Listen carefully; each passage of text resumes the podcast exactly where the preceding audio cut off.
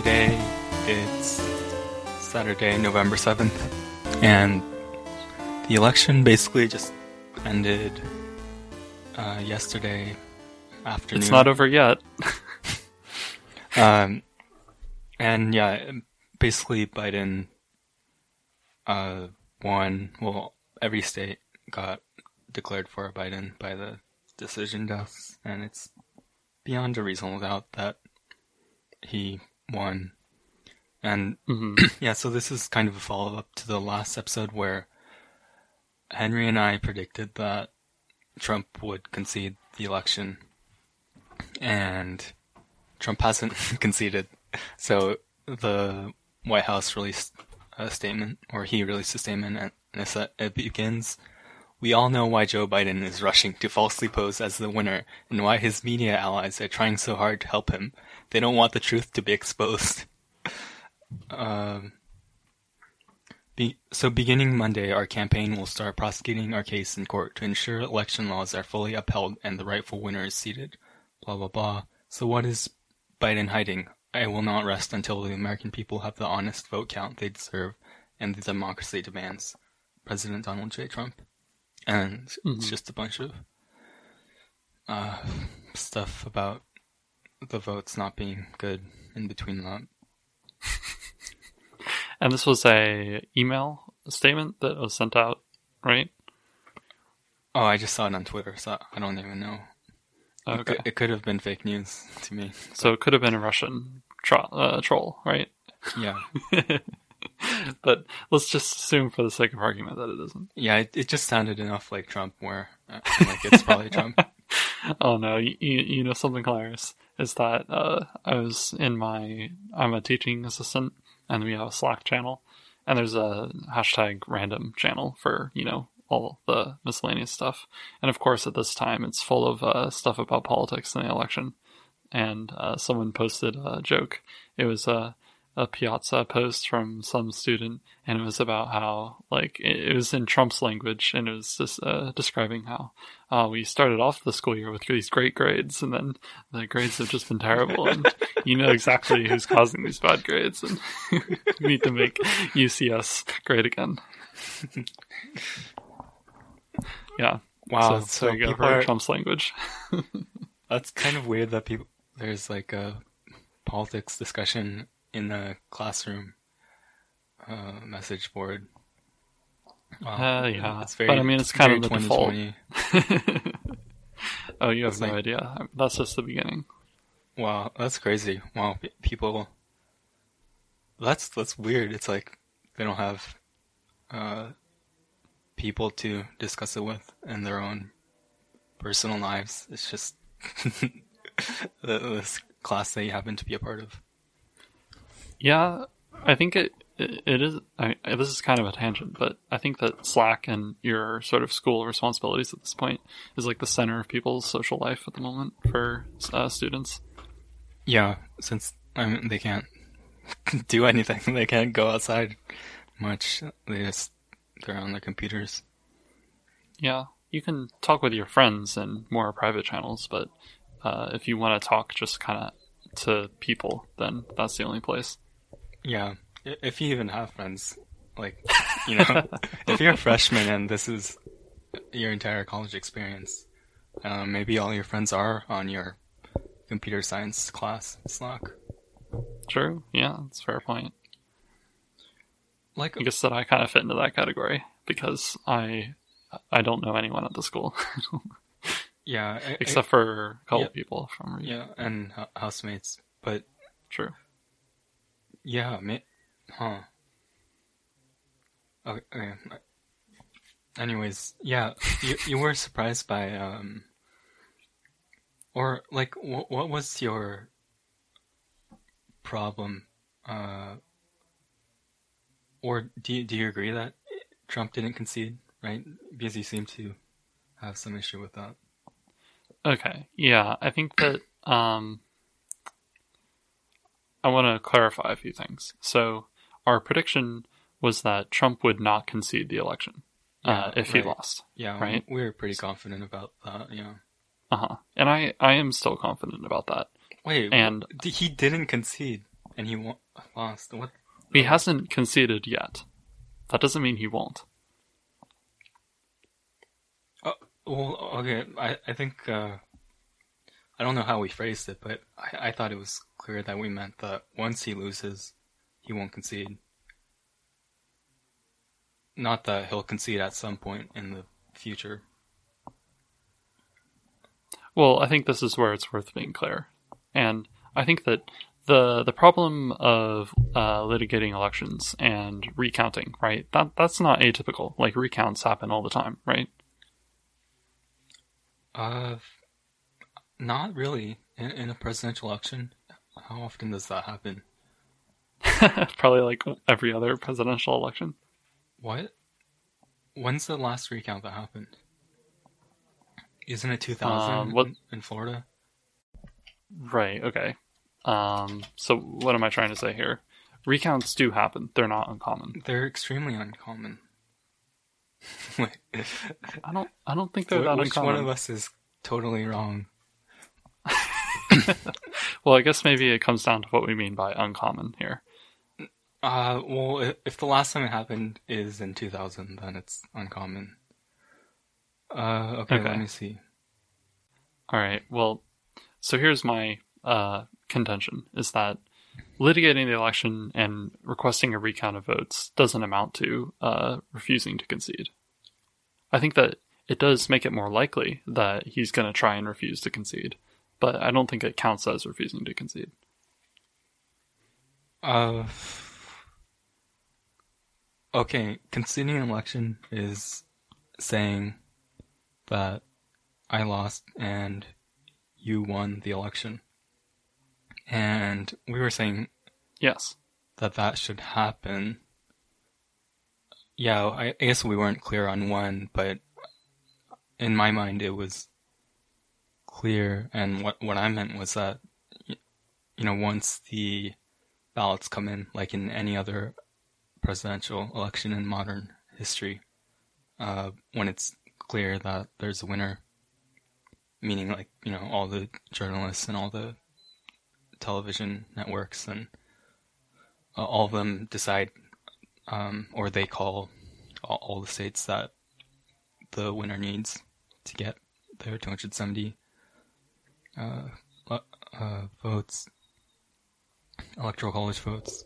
Um, Okay, then let us just be clear. on- I, I, I, I agree that that's right, but l- let me just be clear about this question. Do you think that requesting a recount i- amounts to refusing to concede? they're different things, but he didn't. He also did not concede. He could say, "Okay, I, okay, I lose, and there's no point to recounting the ballots, but we- should just recount them just for fun." Then, then he's conceding and recounting the ballots. But in this case, he's saying, Well- "Well, actually, I mean, look." He he says this. We all know why Joe Biden is rushing to falsely pose as the winner. So he's saying Joe Biden isn't the winner. Uh, So that's not conceding. Um. They don't want the truth I to be agree exposed. that, Okay, I I think though that yeah, I I don't mean to make this so confusing. All I'm trying to say is that I would not be surprised if like tomorrow or the day after he concedes, even given his statement so far.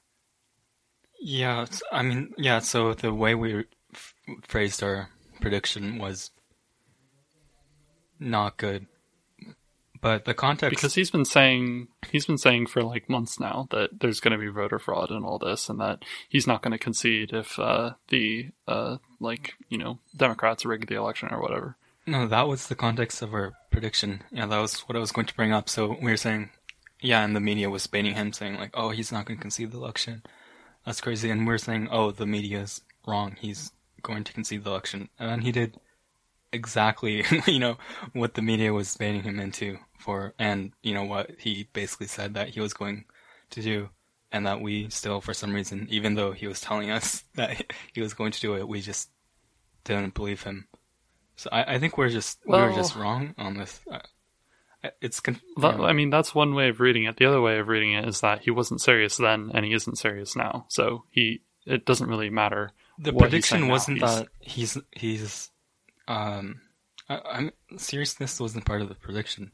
We just said he's going to concede the election when he loses. Okay, but if he concedes tomorrow, do you think that that would confirm that the media's fears that he wouldn't concede the election? It, he already confirmed it. I mean, it's already unprecedented. Oh, so you think that that would still be right? Because I see, I see that as kind of different uh, from what they were fearing. No, what they were fearing already happened. I mean, it's happening right now. Look, this isn't normal for a president to just obviously lose. There's pretty much, even like days ago, it, there's pretty much no chance that Trump would lose the election after a certain point. point, and it's just like the technicalities of the process where you just have to be totally sure and in every state that adds up to the 270 to declare the election. But he's had no chance for a long time. Now he has even even less of a chance. You know, one in twenty thousand or whatever, and it, it's crazy to not concede at this point. I mean, he uh, mm-hmm. just exactly what we predicted would not happen happened. Uh, I I still see it as different. I okay. I I want to agree with the specifics though, because I don't want to get lost in the weeds of what we mean by words. So I think that you're right that this is unprecedented, that he is denying that Joe Biden won, even when, by all measures, a recount would not put him even close to winning. Like at this point, it's just totally overwhelmingly against him. But I still don't think that it is ruled out that he's going to make a peaceful transition of power that doesn't require any sort of coercion. I think that he's just mouthing off because he can and it's already several days past uh, election night, so I don't really see this as especially uh, surprising given the circumstances.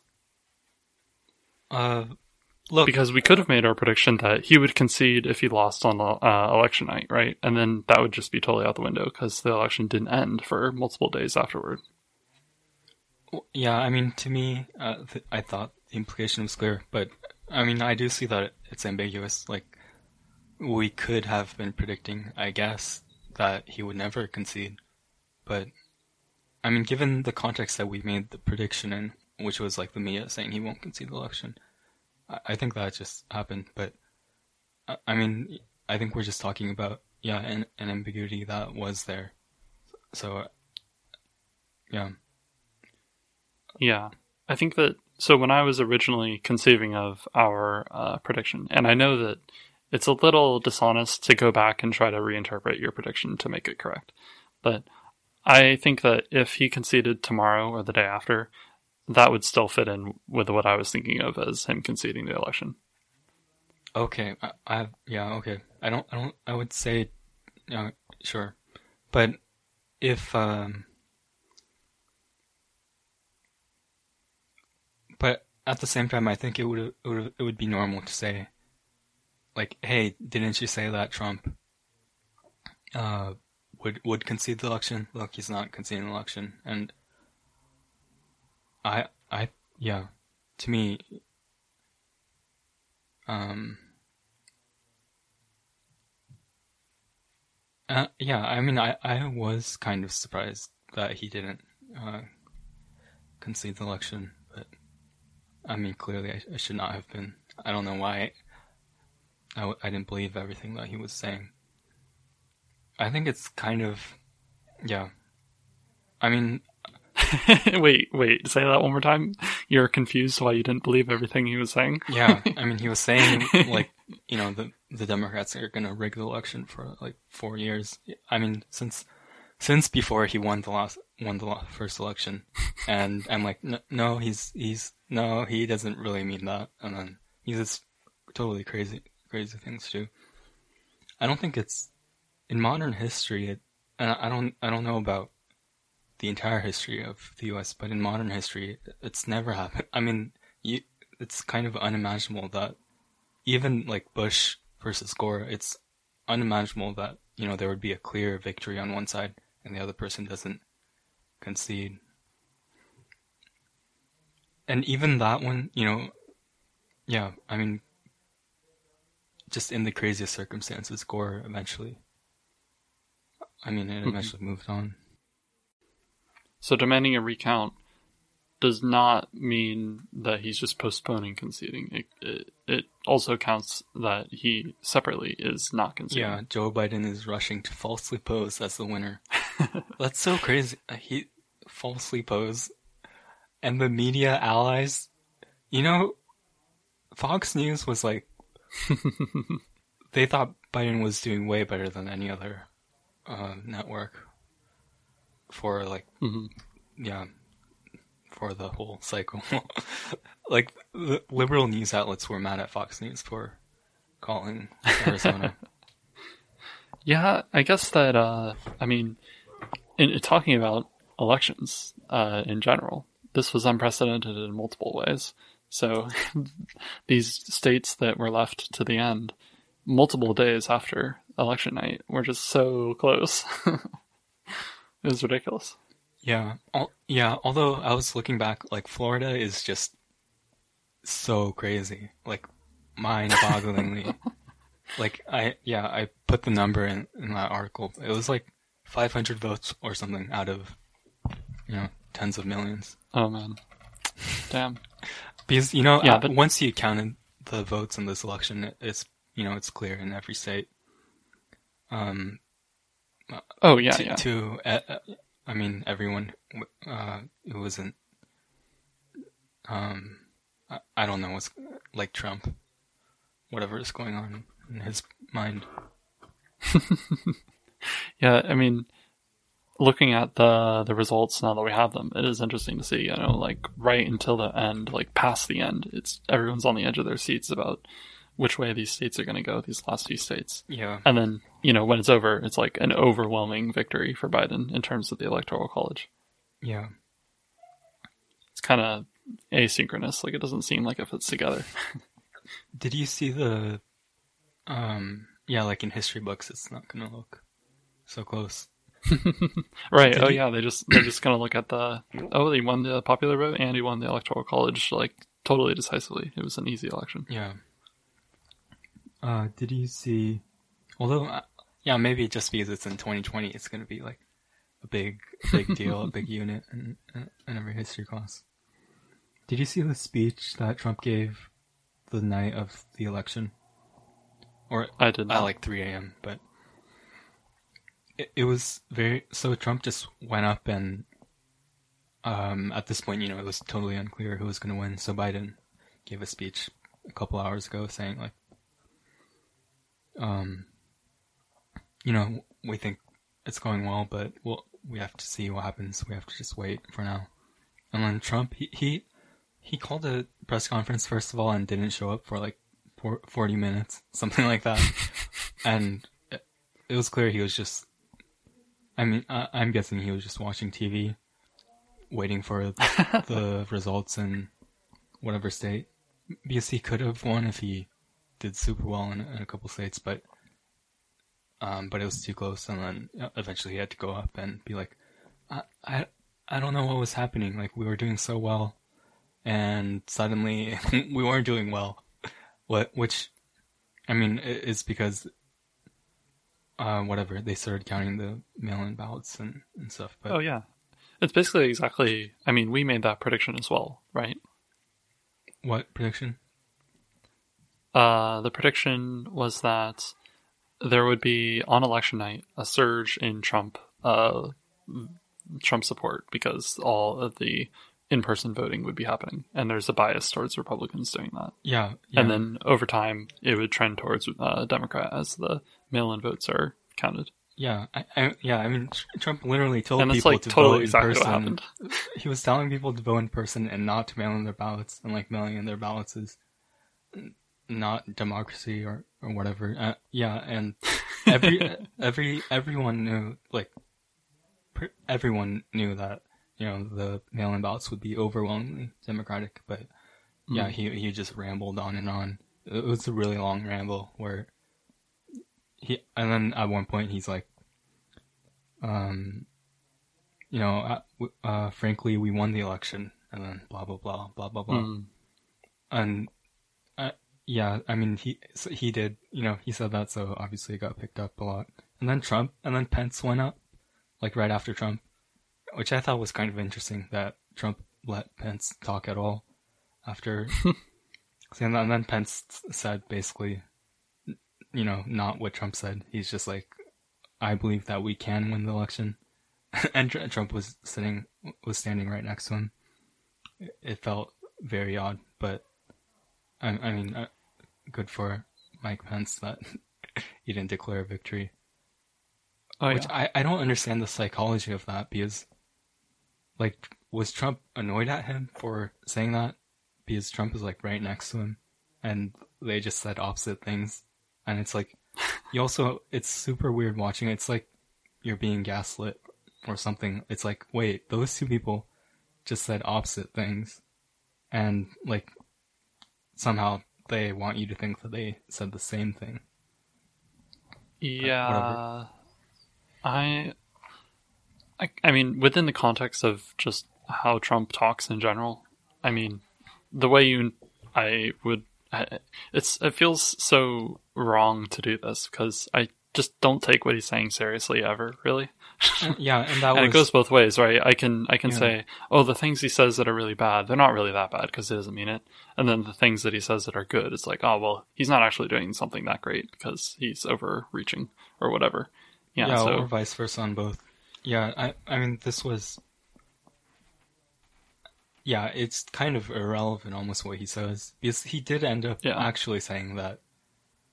I guess yeah. he didn't say that he won, but he's saying like he didn't lose.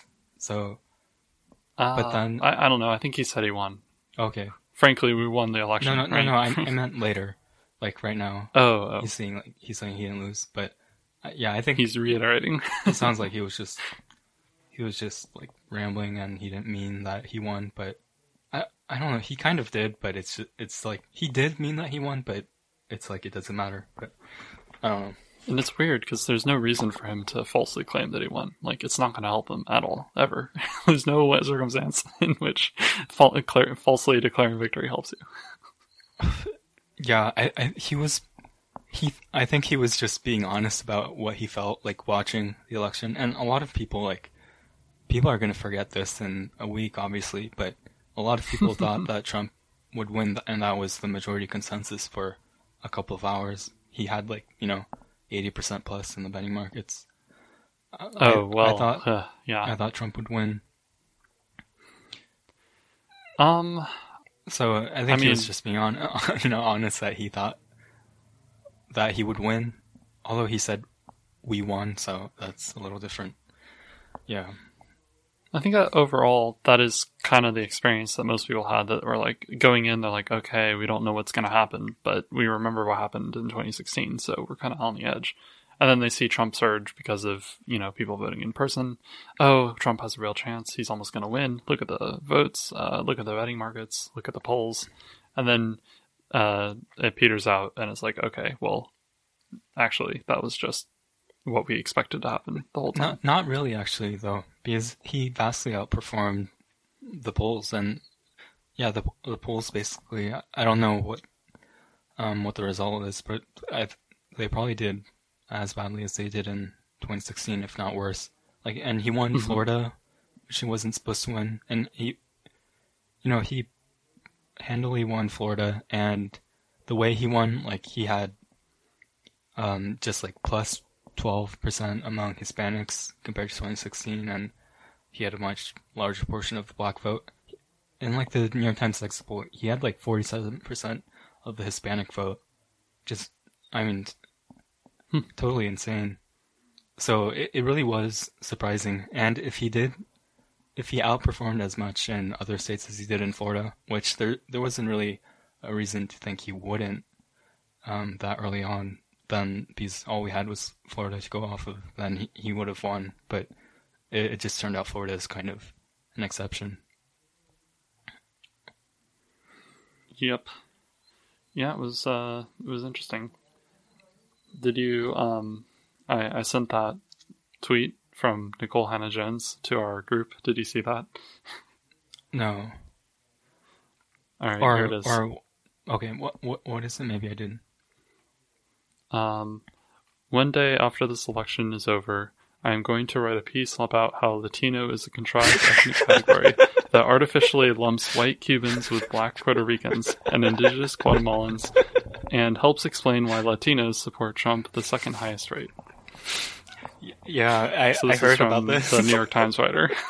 yeah, and this was when people thought, yeah, Trump might win, and yeah, that Well, he he'd, did he'd win likely win. Uh, yeah, win the election.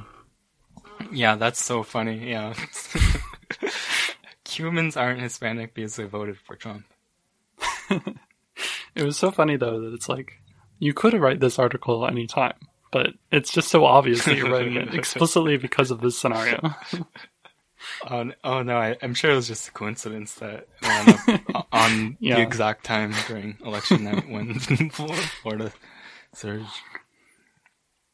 Yeah, Yeah, I, I, I hope, yeah, I hope we kind of figure out what was going on in Florida. It's because it wasn't just Cubans. It's yeah, it's pretty crazy that he had he did so well among Hispanics. To me, like that's surprising, and he did worse among white voters in Florida, and over and overall, um, Mhm. as I remember, than he did in uh, 2016. Which I mean, Yeah. that's just that's so funny to me. Like, you yeah, for four years, yeah. I mean, I don't know, but it's pretty hard to explain, you know, uh, the the election results with four years of racism. If white people were less likely to vote for him afterwards, and everyone else was more likely to vote for him. It's because he made all those racist promises at the beginning, and then he just wasn't quite racist enough. It was all talk and no action. Yeah, I mean, it kind of seems like it. Yeah, but even though he did I'm just kidding. Yeah, but I, I, I don't think so. even though he did follow through on some of it, like maybe in 2016, it just seemed like he could do so much bad that uh, Hispanics wouldn't vote for him, and then this time they just kind of Mhm. got used to him. And We see all yeah. the, the all the Hispanics that wouldn't have voted for him were sent back to Mexico. and like I think that was the plan. like once you get used to like him being you know kind of a, basically a racist then you know there's like other issues like the economy that people uh, start to care about i think and, and he did, really did well with the economy uh, i mean the economy did pretty well overall and um like people in florida and other places uh, said they're doing much better economically than four years ago which usually you'd think that that would just decide the election. And usually yeah but um seems like yeah other non-race issues started ma- yeah not that's that's yeah, so funny it though. seems like Uh, that is the plausible. Nikole Hannah-Jones article. I hope she, I really hope she writes it. That that would be awesome that's just like a, troll article it's like a fake news article Oh yeah, I mean I'm sure. to make fun of leftists it's it's like a Babylon Bee article It's like okay, and then you know a couple of generations later, okay, Yeah, all yeah, Democrats exactly. are minorities and, and all Republicans are white people.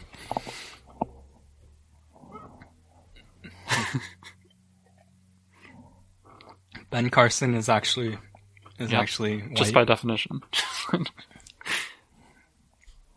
yeah, well, yeah, Marco Rubio. I, I mean, Cruz is Oh, already yes. white because he's he's a fake black. I assume he's Cuban.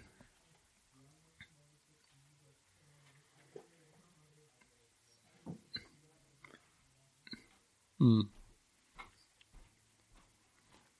Yes, well, um, I think that the fact that the polls were off in a systematic way, in the same way as they were in 2016, I think that points to something that is being misrepresented by the polls. So hopefully amazing. people actually take it seriously Yeah, this time yeah, I don't know and start to going on with investigate that problem. You'd So we can get better messing it up information. so badly they'd do something about it. But it's, Yeah, I, I mean, well, I mean, they probably wanted to do something about it, but they don't know what to do, right? and then you look at 538 or those prediction uh, models, and they're based uh, pretty significantly on the poll results. So uh, the inaccuracies kind of spill over there, and they can't really correct for the poll results because what are they going to do? Go in and like manually add factors Uh, to correct for whatever they think I is mean, the bias? Yeah, I mean, There's just no scientific way to do it you would need without the something polls. better than polls to correct the polls with, and there isn't really anything I, I'm that's you know commonly available. Yeah, it, it's weird. Uh, yeah, I was surprised by that too. Do you th- so? Do you think it's the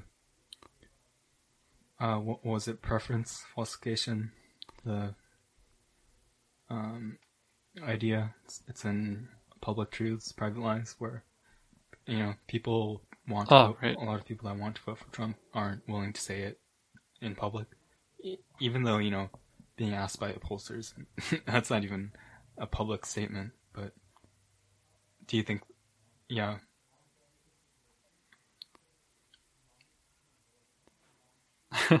The uh, distributed idea, the distributed uh, institutional suppression uh, Oh, network that's, or that's no different from complex. preference falsification. Yes, yes, right. The disk.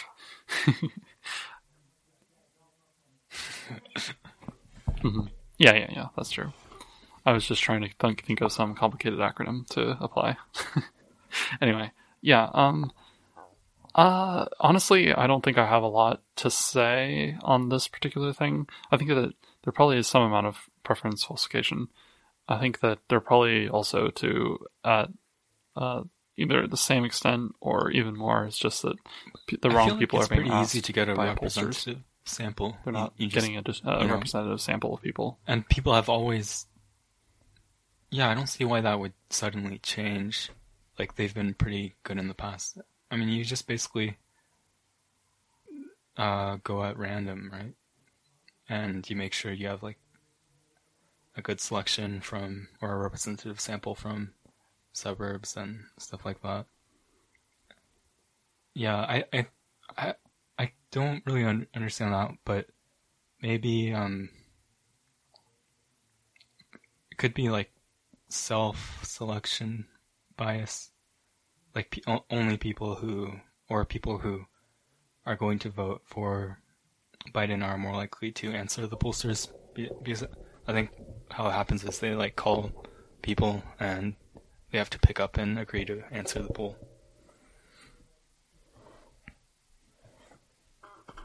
So people may be more likely to answer if they're voting for Biden.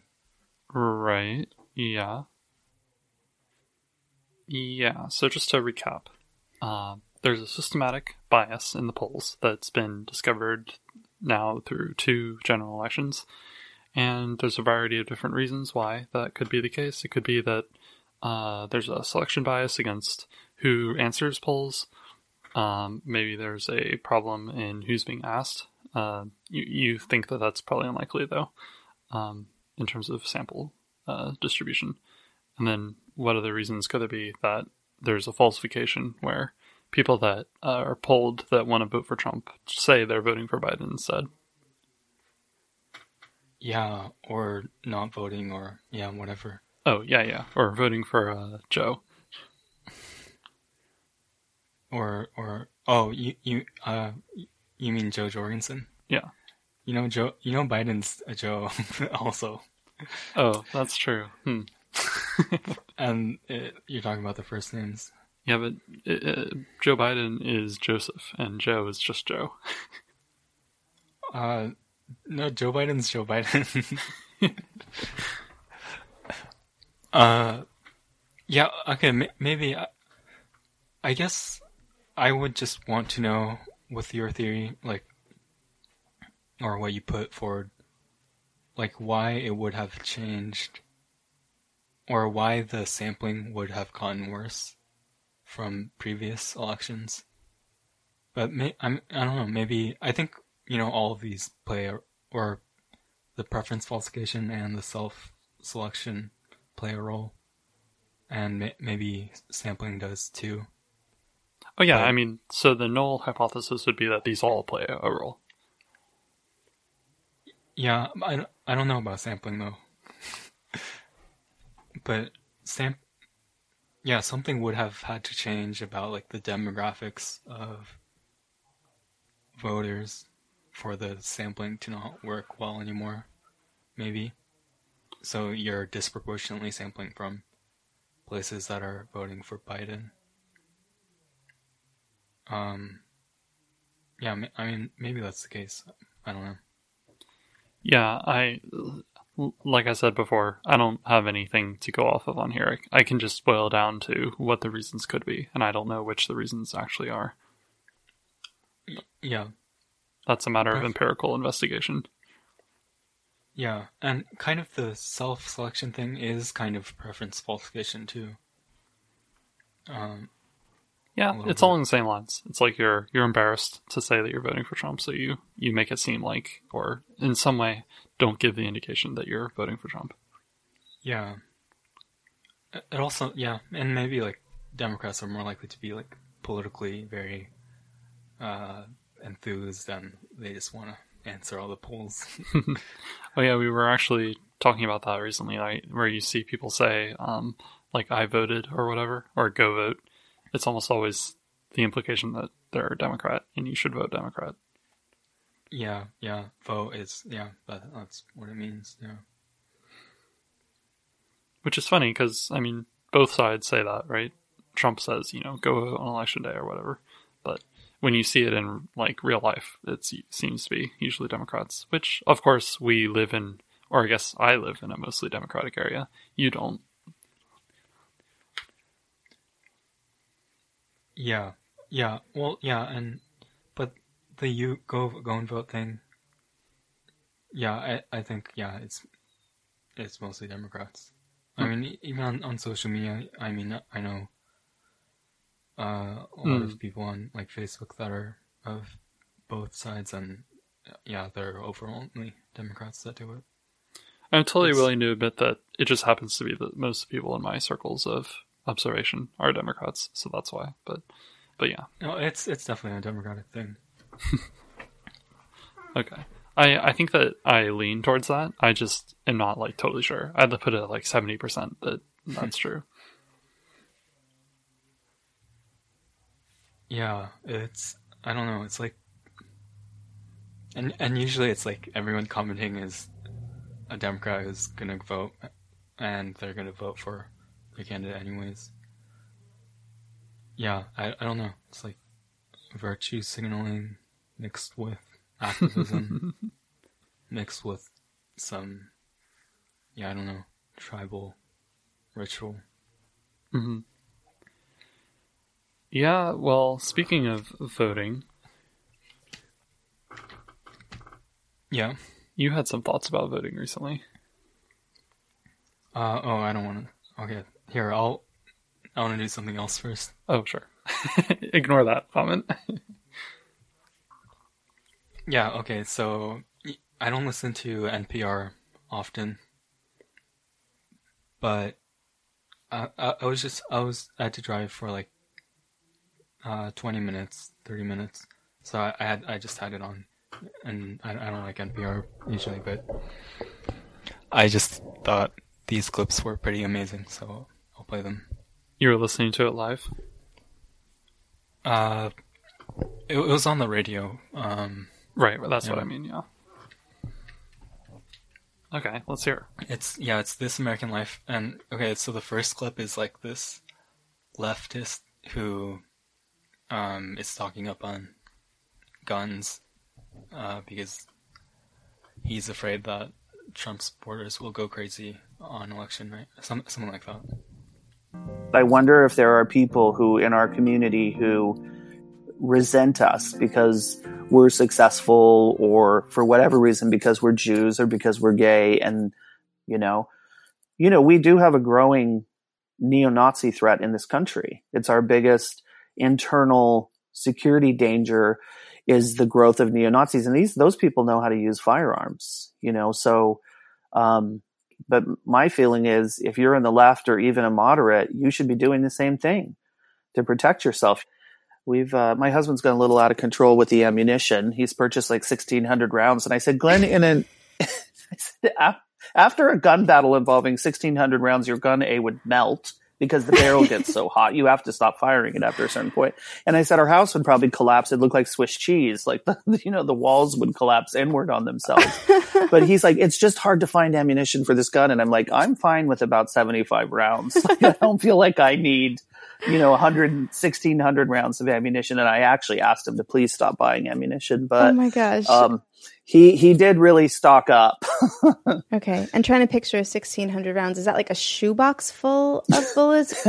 we actually did buy some Gucci some Gucci flats and there was filled up with that box was filled up with bullets. it's kind of an incongruous look, you know, the Gucci shoebox with the, the 22 bullets. That's a gay male way of doing it. I mean, that's the first one of two. What the heck? That's like the Yeah. stupidest thing I've ever heard. Man, I hate America. oh, oh, that's so funny. You bought 1,600 rounds. wow. How ridiculous. to shoot, like, explicitly to defend themselves against Trump supporters. like, there's no other reason. And we're gonna have a, a gun battle using all 1600 rounds at the same time. For an imaginary enemy. Oh, yeah, actually, we made this prediction about the election where we said if Biden wins, there won't be that much violence. And, Mhm. uh, yeah, it's, we're yet to see. But it seems like basically that's not going to be the case. And it's definitely nowhere near what happened in 2016. But, I mean, that's why this, it's just a, a totally imaginary enemy. Like, all, like, you know, all the violence for four years has been from, like, people like that. Like, not, not the other side. Well, Yeah. I mean, I'm sure that there has been uh, an amount of, say, like white supremacist violence, and I don't think that we should discount that. But you're right. Uh, the, no, well, he's the- talking about like mass, you know, rioting type violence on Right. election day. the new sorts of stuff. Like there's been white supremacist violence forever, but it seems the like one, the one exception is like the Charlottesville thing. I think when there was like a car driven into a crowd. Uh, yeah, that's kind of different though, because there wasn't any like actual out fighting. There was just an accident. Wait, wasn't? Isn't it unclear whether it was intentional or not? But uh, anyways, I mean, if you think about like rioting and mass scale violence, it, it's been Antifa. Uh, that's pretty much it. Yeah, I- I guess- organized violence like and that then yeah, that sprung up has definitely been on the far left. But there's also been enough- reaction to Antifa. Oh yeah, for sure. I don't. Uh, I don't know if anything in terms of like the scale of violence on the reaction, but Uh, there I- definitely has turned into violence between the groups. Yeah. Uh, I mean, it's an imaginary enemy, and uh, there's, and this reporter, like the part that really just blew my mind was the reporter. She's just like, "Ah, that's so funny. You bought sixteen hundred rounds. like, how, like, how does that look? Like, ha." she's like laughing the whole time, and it's so, it's so obvious, like that she's on the leftist side. Like she interviews other people too, and it, it's just like very clear. Okay, okay, so here's my example of what I mean by that. Oh wait, wait, Where- wait. Just just one other thing though that I, I need to say that there definitely has been an uptick in hate crimes over the last four years, and you can make some inferences about why that is. But you could imagine someone say, uh, This person is probably white, you know, like right, right, but a white male. yeah. So I'm totally not saying that this applies to the people we're talking about here, but I could see Democratic people that are you know like Jewish or something being like. Man, I maybe I should buy some guns given this uh, uptick in hate crimes or something. Oh my god, no, nobody's gonna know they're Jewish if they're walking down the street. Right, but to have in your home, for example. Uh, uh, I, I'd say they're being pretty delusional. Oh yeah, these people in particular, I think, are totally delusional. Okay, so here's the example of um, what I was thinking of. Like the reporter just treats anyone who isn't a, a leftist like very differently. Oh, this really? woman, I don't think, I don't think this woman is a conservative. I I think she's actually a liberal. Uh, yeah, I'm pretty sure she's she's like pretty liberal, but here here um here it is. There've been protests in Appleton, near where Nancy lives. It's this small town. Nothing happens. You know, nothing goes on. We don't have any murders. But we had riots here in Appleton. Um, so we got kind of a, you know, a small town taste of both, you know, being upset and being um, the tension. The police in Appleton don't use the word riot to describe what happened there. One man was assaulted, but there were no fires, no vandalism. And when Nancy and I talked about it more, she agreed that riot wasn't the right word. Nancy already owned her gun by the time this happened, but a lot of gun store owners have said that customers point to the protests as one of the reasons they felt so worried. I don't want to sound like a privileged white woman that I'm living in, you know, this la la land, which is really mostly white people here. I mean, this is this is like almost Utah white. It's it's white white here. Um, but it there's been more racial tension and more people coming in, and um, I don't know. I think it's the underlying um, fear, um, and I don't know who I'm afraid of. Um, that's also kind of upsetting too. Is I don't really know who am I afraid of, who am I worried about. Tell me more about that. What do you mean? I don't know. You know, is there somebody that's going to be coming for um, revenge? Like, you know, since I'm Caucasian, is there somebody that's coming for my property? Um, is there someone coming just because they feel like it? Um, so, like, when you're thinking about just the unrest, are you like picturing black people or like, because I also know that in Kenosha, it was a white teenager who killed two people. So I'm just kind of curious, like, is it, is it black people? Is it white people? Honestly, is if I had to say what I was worried about is, and this is going to sound truly awful, uh, but I don't think it, it's, um, it's so much a matter of a color of a skin, but more of a socioeconomic um, level of someone that's so desperate that um, things are so bad and people are losing their job and people aren't able to make their rent. And I think that's what makes me more nervous um, mm. than particular like Black Lives Matter or African Americans or anything like that. I think it's more just the desperation of people. Um, so, you know, the protests and stuff like that doesn't scare me. I think it's more just the world in general that scares me, um, and the unrest and the uneasy feeling than anything else. Yeah, anyways, that, that's all. What the heck? that's so weird.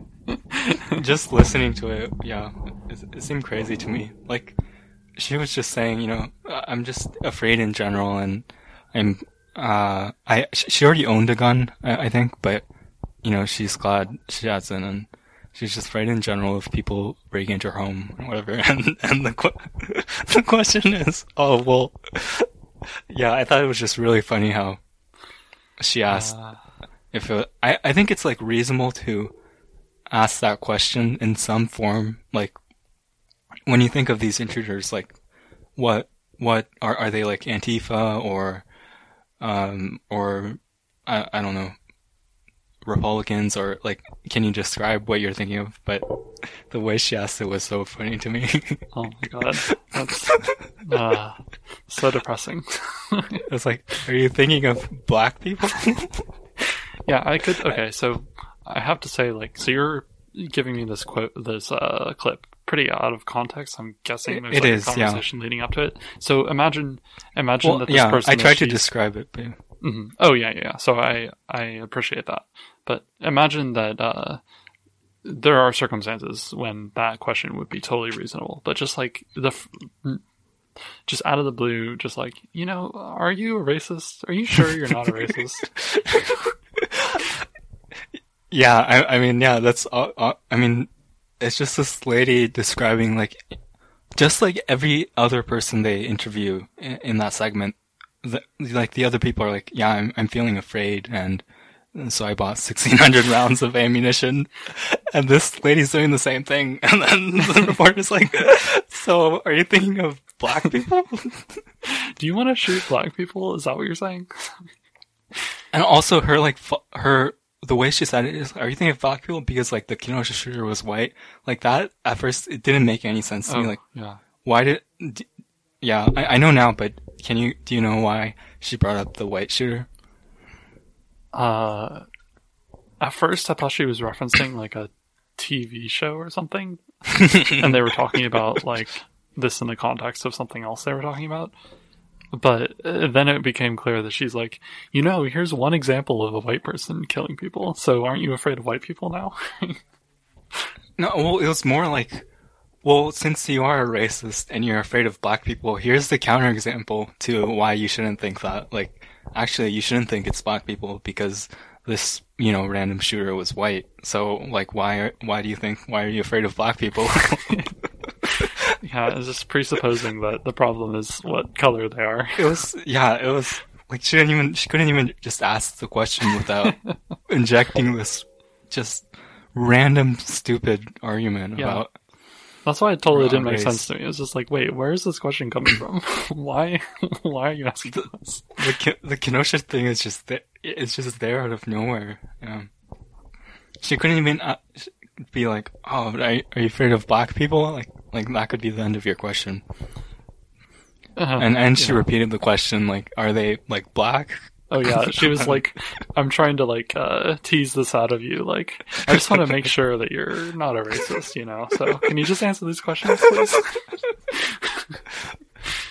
uh, I mean, Yeah, so if the person that she's interviewing was like, "Oh yeah, I I think there are a bunch of n words running on my neighborhood. I need to shoot them up," then okay, yeah, that that would be a reasonable question to ask. But just like as a normal question, it makes no sense. Yeah, yeah. I mean, uh, at the beginning, she. D- I mean, there is some context and at the beginning, like what of what I played. She mentions like her being herself being white, and then, but it's like in the context of a larger conversation, and I so I Hmm. thought it was reasonable to ask like, you know, what she thinks the race of the people are, and I th- I think she's she already answers the question. It's like it could be a bunch of things. Like she brings and she like make brings up examples of a bunch of things oh yeah, and wha- one because she's actually liberal so her fear was that people yeah um who are like who justly don't like white people uh would do would do something maybe but oh right. in in yeah in, it kind I don't know. The only context that could explain it is yeah that that she mentioned that she was white but yeah I yeah, I don't know. It's like an okay question but it, it's just phrased so weird.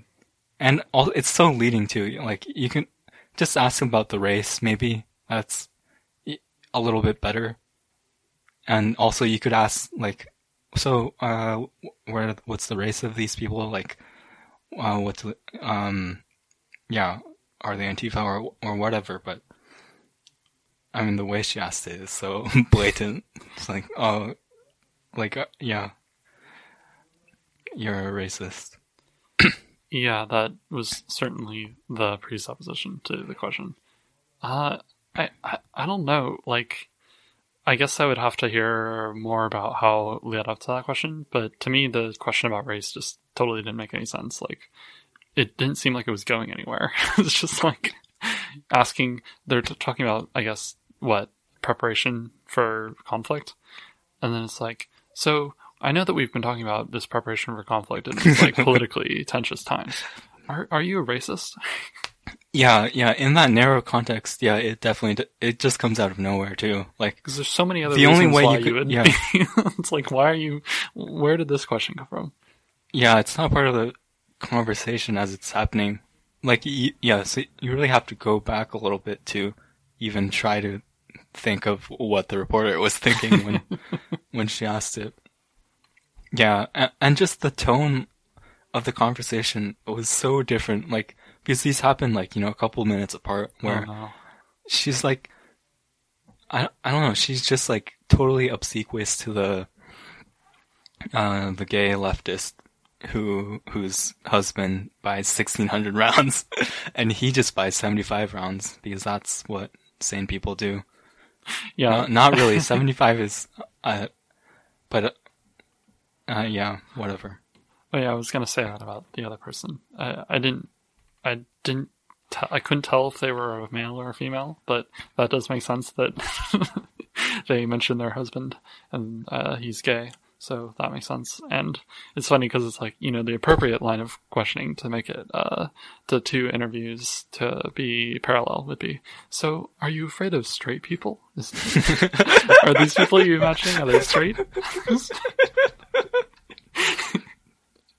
only Yeah. fair- that would only be fair, right? I, I, don't- I don't even. it's it's also there's just this really if you listen to it closely, like or not even closely, but there's just this really odd. She's just like laughing throughout uh, the guy's explanation of his husband. Yeah, and she And- wasn't even taking it seriously at all. Like her questions weren't like, "Oh yeah, explain to me, you know, your ideas about this." It was more like, "That's totally ridiculous. Why would you do that?" Well, it it it was like it, that's totally ridiculous, but in a way where you're clearly saying it's not ridiculous. Like you're just being like, "Oh, that's so funny!" Like like like as if you're in the same group, basically. Um, and that, and that that was how the laughter was as well. It was it wasn't like, "Oh, you're so ridiculous." It was more like, "Oh, that's so funny! You have such a great sense of humor."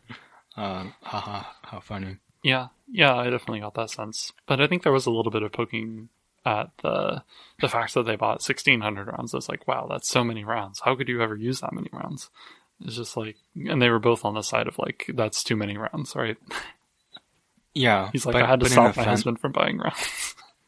But it, it was like, yeah, it was like a friendly way to be like, oh, that's that's so funny, but not, and that's so ridiculous, but not really. Ha ha ha. yeah, it wasn't really making fun as much. It was just like kind of laughing along. Yeah, if I was asking the question, it would be like, wow, sixteen hundred rounds. That, that's a lot, right? Uh, it wouldn't be like, yeah, whatever she did. And I mean, her follow-up question is stupid. Like, what? What does sixteen hundred rounds look like? blah blah blah. Yeah, how many how many uh, Empire State Buildings could you stack up sixteen hundred rounds to be? That's Yeah, what a funny thought. 1600 rounds. Like, you know, how many Republicans could you kill with that? Oh my you God. know, that's such a funny thought. 1600 rounds. probably one, and then they would shoot you. Huh? Yeah, it, it didn't. Yeah, that it just totally didn't make any sense. Like I had no idea what was happening. Because, like, okay, I guess that that is more rounds than you would typically buy, probably, but it, it's not like without outside the realm of possibility. Like, sure, you don't need to use them all at once. you just have them now. You can you can uh, have reserves. Ammo is expensive too, but yeah, I don't know. Yeah, I don't know much about guns. I don't know. Why would you use? Why would you ever use? I guess if you're going to the shooting range, but I mean, they were pretty clear what the ammo was for. I mean, Huh. yeah, I mean, they were. I mean, he said what the ammo was for. Like, so I mean, there's no universe in which you need sixteen hundred. Like, that's so crazy. Yeah, if you're going to the shooting range, I I don't know, maybe sixteen hundred rounds makes sense. I don't even know what that means, sixteen hundred rounds. if that's like a round is like isn't that more than one bullet? Oh, I don't Uh, I I wouldn't say. yeah. I feel like we were getting very little of whoever the person who's buying these rounds justification was. Well they say it's like, oh Trump supporters are gonna go crazy on election night. right, but you don't need uh like th- okay, that that would be the reason to buy some amount of rounds, but why 1600? Because he's crazy. he's nuts. I, I, I yeah, he well, he just- wasn't the one buying the rounds. Antifa person. talking about his husband, right? Yeah, I mean his husband and he I think he- yeah, I mean he had this little bit of a moderating moderating influence, but not really. Like it was like a jokingly, oh that's too many, but not enough to actually make it an issue. Uh-huh. Same with the reporter, yeah. but I don't know. Just if you think about this conversation and because sometimes I I can vaguely do this because I've lived outside of America. But even if you just imagine like listening to this conversation as a non-American, it's like it's so. I mean, you know, most almost every other you know developed country, you you, you can barely buy a weapon, let alone yeah, sixteen hundred rounds. Mm. Yeah. yeah, I mean, in Japan, I mean, people don't have weapons, and then this conversation would just be crazy. Just the idea that you're buying it not really for self defense, but for this stupid political reason. That's, I mean, that's totally made up. Yeah, I mean, if so, I, I don't know how deep we want to go into this, but say perhaps the like I could imagine easily the husband being like, "Oh yeah, I bought that many rounds because I want to go train and I'm gonna go to the shooting range a couple days a week uh, training, and that's why I needed this many rounds." Yeah, yeah, I guess I should have included maybe a little more of the context, but they're clear about what the ammo is for. okay, so the husband is this Antifa person. Yeah, they're both. I mean, they they both buy weapons. For, oh, okay. I, I don't. I don't think. They, I don't think they say they're part of Antifa, but I mean, but they're left wing and they're yeah, they're they're buying it for Trump supporters. Uh huh. yeah, it's like I don't. Look, I, like I'm not. I don't know. I don't really care about gun control that much. Like I'm not super pro gun control or super pro guns, but like, isn't it isn't it kind of odd that you can buy sixteen hundred rounds? like, what is the purpose of that? uh, like, why is that even legal? Yeah, it's like you could do so much with that. um. Well, I mean, I, I could I, imagine like, that you if you're like a gun hobbyist or something and you go to the shooting range every weekend, then you buy some mag- like that order of magnitude of rounds at a time. I could imagine that. Oh, okay. Well, I mean that's still, yeah. So I mean, if the question is whether or not it should be legal at all, like it seems like given the circumstances, it, legality, it should be fine. I don't, I don't know what what's the point of letting what's the point of like letting people buy 69 rounds at the same time and what's the point of like you know letting people who want to shoot at shooting ranges shoot you know as much as they want to basically like I, I don't think it's any loss to society like almost at all outside of you know the actual joy of shooting at a shooting range. I don't think it's a loss to have people not do that with quite as many rounds. Like, what if you just bought a reasonable amount of rounds and shot those? or if you, or if you're going hunting, you know, you don't need 1600 rounds to go hunting. Unless you're killing like the entire animal population in a national park. Or you're just a really bad shot which these people I, I would assume probably are. yeah, maybe that's why they need 1600 uh,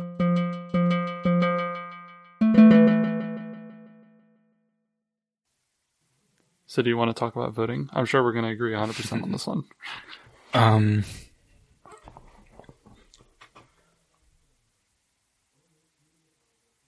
yeah, yeah. Oh, yeah. Oh yeah, you were gonna say something about about the. Oh, sh- should I? How how do you want to do this? Should I lay out what I said first, or do you want to just say what you were gonna say? Um, do you want to just briefly summarize what your points are? Okay. Um, I wrote a little thing on Substack, a blog website. Um, and I noticed that in past elections and in this current election, people would, often say th- things like, you know, oh, you're in California. I guess it's it's pointless for you to vote, or you know, I'm in uh, New York, so it, my vote doesn't really count, anyways. Or I'm in, uh, I don't know, Virginia. No, not Virginia. Uh, Georgia. yeah. although, although, yeah, actually, even I'm just thinking of all the close states actually. But if I'm in a heavily Republican or heavily Democratic state, it doesn't really make sense to vote because your vote doesn't really count. It's already predetermined which state, uh, which party the state is going to go for. And I was saying the reasoning behind behind that seems to be like that people think that their individual vote actually matters if they were not in a state that isn't heavily Democratic or Republican. And I said that that doesn't make any sense to believe that because the differential um, or the difference between the top two candidates um, in an entire state with millions of voters is never going to be one vote. So if you're voting based on the idea that you could influence the election in a non heavily blue or red state, then there's no reason to vote in any state. So the closest election, like you know, in a state ever that that I'm aware of is like uh, Florida, and even that then it was like you know 500 votes uh, difference. Mm-hmm. Um, yeah, this is a totally interesting yeah, idea but because it, it's such really a quickly. or, sorry, yeah, just really quickly. The last part was that I I think people vote, or I think the reason to vote is like it's the kind of national ritual, national democratic ritual, and it's just like kind of the duty uh, as a citizen to do it. But it's like largely symbolic on an individual level. That- That's all. hmm Yeah, it's uh so so the way that I took it is that people give this rationale for why uh not to vote, which is your vote doesn't make a difference, especially or I, sh- I guess you were saying in particular, people uh, think that it only matters to vote in states where it's close. In states where it's not close, then it doesn't matter if you vote. And then the other side is like uh, people that think you should vote always um, do their beliefs seem any more rationally based than the non-voters? Because it seems like yeah, that that's a common uh, situation. Is just like yeah, I vote because it's my national duty. It's not a matter of like making a difference. Yeah, yeah. Like in Ohio, maybe the margins, you know, fifty thousand votes instead of ten million, but that's still not one. Right. Yeah. Yeah. And like you said, even in the closest election, uh, your vote is not going to make the difference ever. Yeah, So then the question is, uh, so if the difference in your voting uh, rationale shouldn't be different, or uh, how am I saying this? Uh, if the rationale to vote is shouldn't be meaningfully different between closed states and non-closed states, uh, do you think there is a rationale to vote at all? yeah. So the, yeah, that was like the last, you know, paragraph or two, and I Uh-huh. argue that there should be, or I argue that there is a reason to vote, and I said like I vote sometimes, but uh, when I do vote, We've only been able to vote for presidential elections for two times.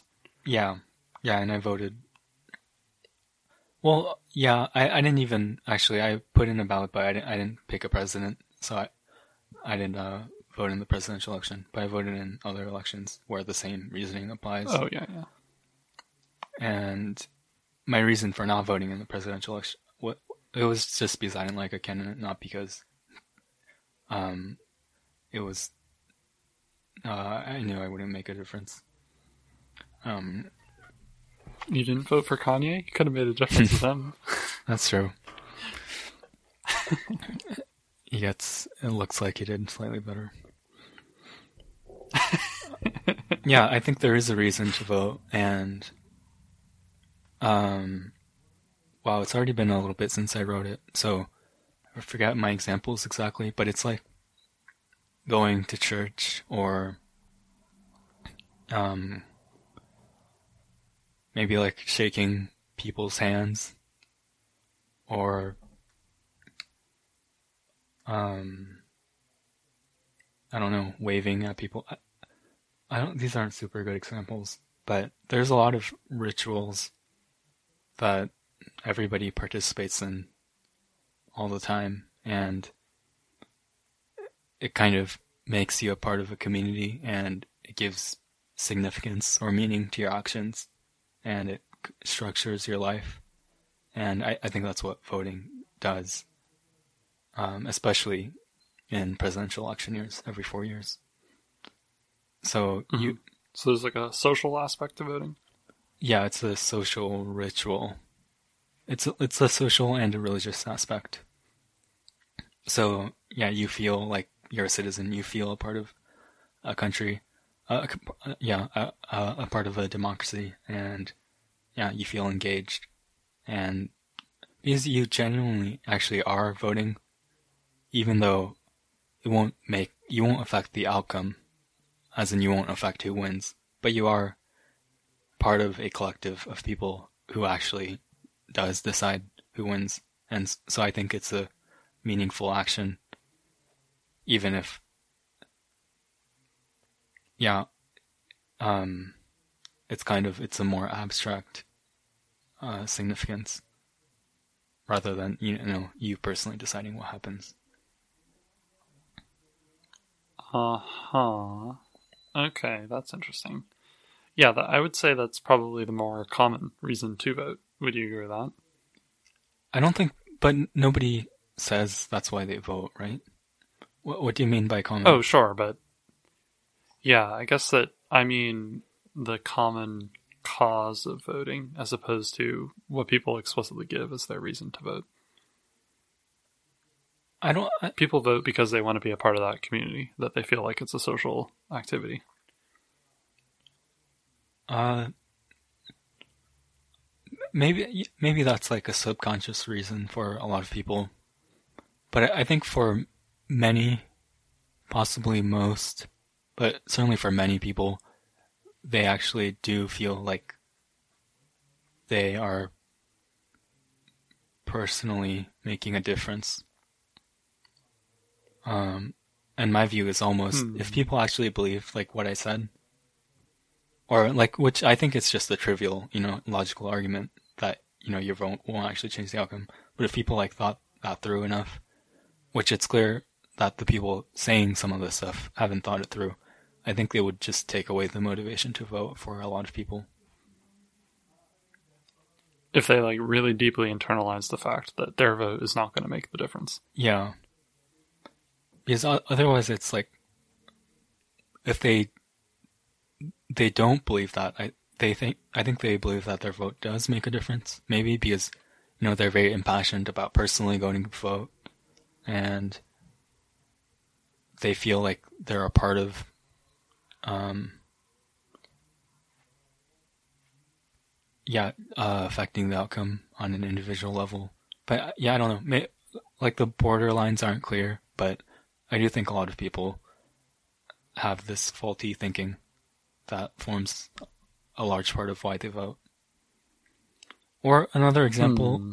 that I brought up is like in college, you know, people, um, the college we went to, lots of people come in from all over the country, and we were there in in the election year of Trump's first election, and I, you know, I, I had a friend that was from Florida, and he didn't, he didn't vote, so people were like, wow, why, why didn't you vote? You, um, that's so stupid. Mm. Like he had a special obligation because it's close in yeah, Florida. and there people, and I probably said similar things, um, because it's kind of funny. It's like, you know, but you know, if you genuinely, genuinely believe that, which I, I think a lot of people do, and uh, including the person from Florida, then, uh, yeah, I think then your reason, if you do vote, has to do in part with you know how close the election is and uh, how much you might be able to affect that, and that doesn't make sense to me.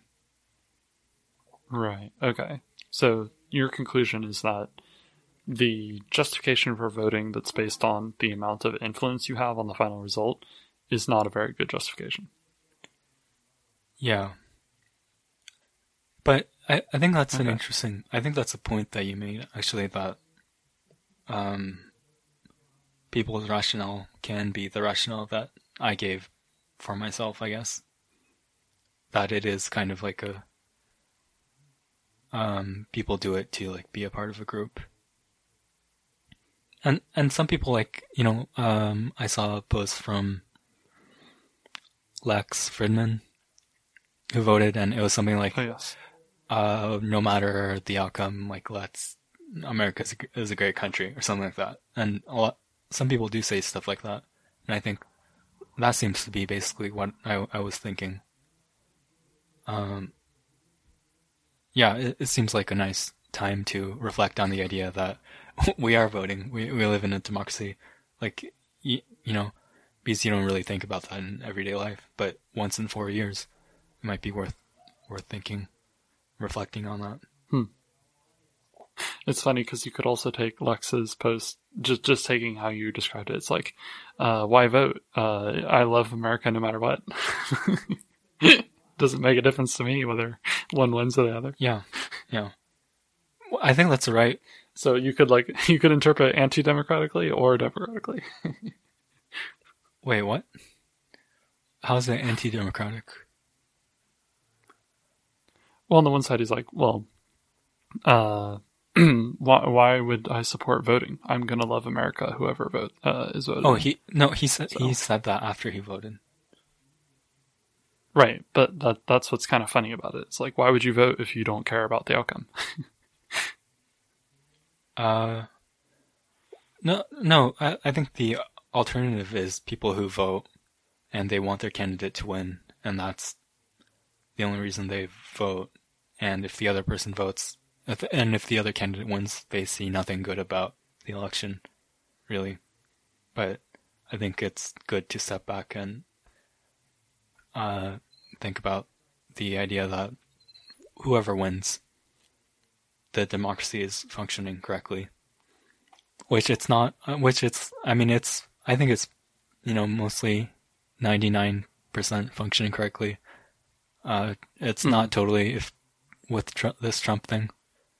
He, he is actually meddling with, with the mechanism, but, uh, yeah, I guess, yeah, he's probably not going to succeed in derailing it.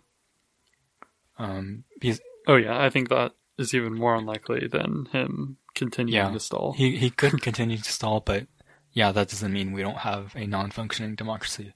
It's only non-functioning if he succeeds. Yeah. It would be a proof of its functioning if, even given his Yeah. malintentions, he was able to be peacefully transferred. Yeah, yeah, good point. Yeah, I think uh, it's interesting because so you've delineated these two sorts of reasons for voting. One being uh, how much influence you have on the result, and the other being you're part of this community and like you know supporting democracy, etc. Uh, uh, all those sorts of social, reasons, uh, and I think actually they're not so separate because um, when people talk about their obligation to vote or uh, who they're voting for, who they support, all this stuff. It's not just talking to themselves, right? They're talking to other people. And I think that a lot of the time, one of the results is that they're promoting the people that agree with them to vote as well as them. So, in expressing their will to vote and their obligation to vote, they're increasing the number of people that vote, uh, and the idea would be the people that vote for the same candidate as they do. So, in fact, they are having uh, more v- influence than just their single vote. But their voting itself is an act that uh, helps uh, encourage that. Yeah, and yeah, I talk about this a little bit, right? But yeah, the argument I made is, I think, counter to that argument, which is like even if you know this single individual convinces like all of their friends to vote, and for all of them to vote for Joe Biden, the candidate that they like, for example, even that doesn't isn't ever going to make a difference in the election. Even though for that person it feels like a really meaningful activity to spend this time converting people. um, it, that's not going to have an effect on the election. But the idea that, or the fact that there's thousands of people in each state who are like that, that does influence the outcome of the election. So, even in those cases, I think at times there is, uh, you know, the possibility of thinking that, you know, what you do is actually going to affect or change what's going to happen. And that's just not true. But there are a lot of incentives in like, uh, in like the people in the campaigns, in the Joe Biden campaign, that gets people to adopt the false belief that their individual actions can affect the outcome, even though they can't. It's just mm-hmm. thousands and thousands of people making millions of individual decisions can affect the outcome, and that's that's very different from any one individual uh, organizer making a difference. It's different for like for Joe Biden. He, he what he does actually can affect the outcome, and um, yeah, but it's different for a, a random organizer. And his campaign managers as well the people that are you know on the highest rungs of the ladder for influencing people's yeah votes. definitely. And the way they yeah influence selection is by yeah c- implanting ideas in thousands of people or millions of people and not by like voting themselves you know like their vote well part of it their is, vote doesn't matter like recently i uh I pointed out the video that Ben Shapiro made that is like why I'm voting for Trump, right? Oh yeah, I, I didn't watch it. And this is his justification for his personal vote for Trump, but really what he's doing in this action is telling a lot of other people to vote for Trump, and in that way he's having a lot of influence. And but the way he's doing that is not saying well, I'm sure he says it to some extent, but it's not just that uh, you should vote and it has something to do with my vote. My vote is unimportant. It's that I feel my vote is really important, and this is why I'm putting it forward to Trump. Yeah. And that convinces a lot of people. Yeah. Or, I mean, I would assume. or at least, you know, uh, influences them to be more likely to vote for Trump. Yeah, I bet it has an influence. Um, and I, I, bet his career has yeah a good amount of influence. Um, I mean, he gets millions of views, and it's probably yeah the influence is probably not changing people's minds, but like activating conservatives. But yeah, and I actually,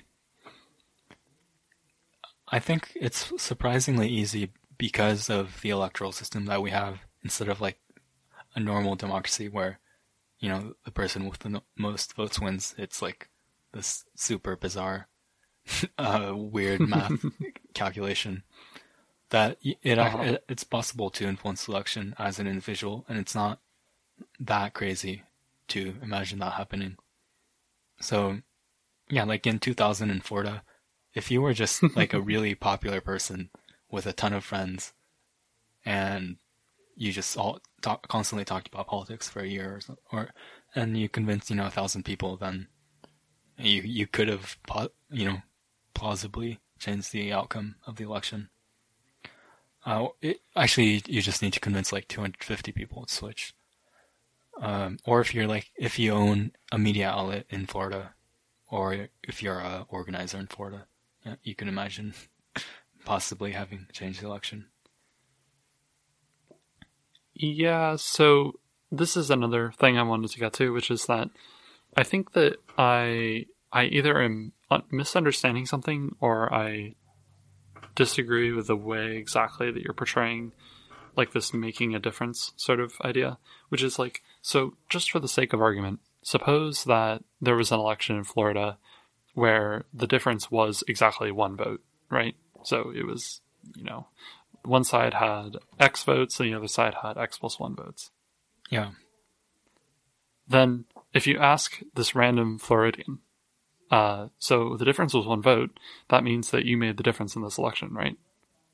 The answer isn't yes. What do you mean? They didn't make the difference in the election. Wait, what? Can you? You just pick a random Floridian and you say the difference was uh, one vote in the total count. Does that mean that you made the difference in the selection? You mean a Floridian voter? Yeah. Oh, yeah. I, I mean, one of the Floridians that voted in the election. Wait, they did though, right? If they chose the other candidate, then the other candidate uh, would have won. So let's give this uh, Floridian a name. Let's call him uh, Jeb. So it was Jeb's decision at the end who won. Is that what you're saying? Uh, not necess. I'm or uh. I mean, you have to do the math, but yeah. Well, I'm, I'm posing it as a hypothetical that it is in fact the case that one vote made the difference. So does that mean that Jeb turned the election? Yeah. Okay, then let's go to Jeb's friend, uh, Joe. Uh, we say to Joe, okay, look, the, the vote was a difference of one vote. Uh, did you change the election result? Was it up to you whether this candidate won or this candidate won? Then it, the same answer should be the case, right? Yeah. It's true of So it was also Joe's decision. it's it's true of everyone that voted. Well, that doesn't make any sense though, right? Because it can't be, it can't be each person. It was their decision who was elected. It, it was Because if Joe made a different decision than Jeb, then it would be a different result than each of them deciding on their own. yeah, and if either if any one single person had voted differently, and the outcome had been different, then I would say they essentially decided the election. Yes, but it isn't every single person. It's any single person. Uh, sure, and I mean any single person, and all of them could be that person, or is that person. So it's a distribution over the people, right? Uh, what? because you can't say that it was up to each individual person. It's it's up to any one person, given everyone else fixed. If one person changed their vote, then it would have changed the election. But you can't just uh, you can't just say that each person is in the uh, scenario where everyone else is fixed, because then that uh, violates the assumption that everyone else is fixed because you're posing the hypothetical to each other person where it fixes the person that you were just unfixing.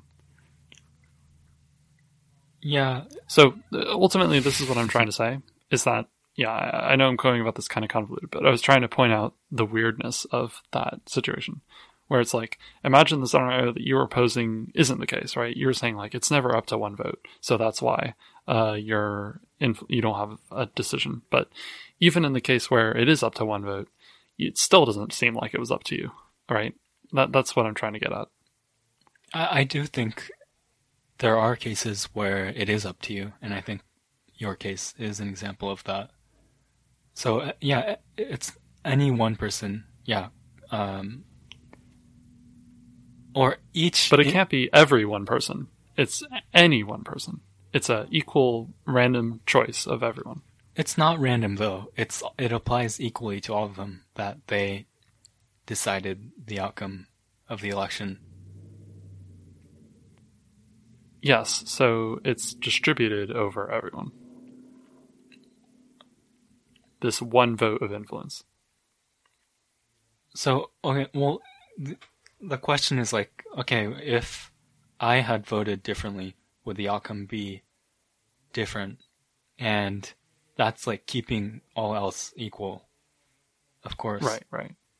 Yeah, that's yeah, that's what the counterfactual is. And if the answer is yes, the di- outcome would be different, then I would say that you had an effect by voting for the candidate that you chose for. You So this is what I would say is that you did have an effect, but it wasn't entirely up to your vote because the uh, the the reason of having that question that given everything else fixed, uh, suppose that you made a different choice, that is supposed to be a sort of uh, without loss of generality argument that we have this random distribution over everyone that could have voted differently, and we're going to choose one of them as a representative sample.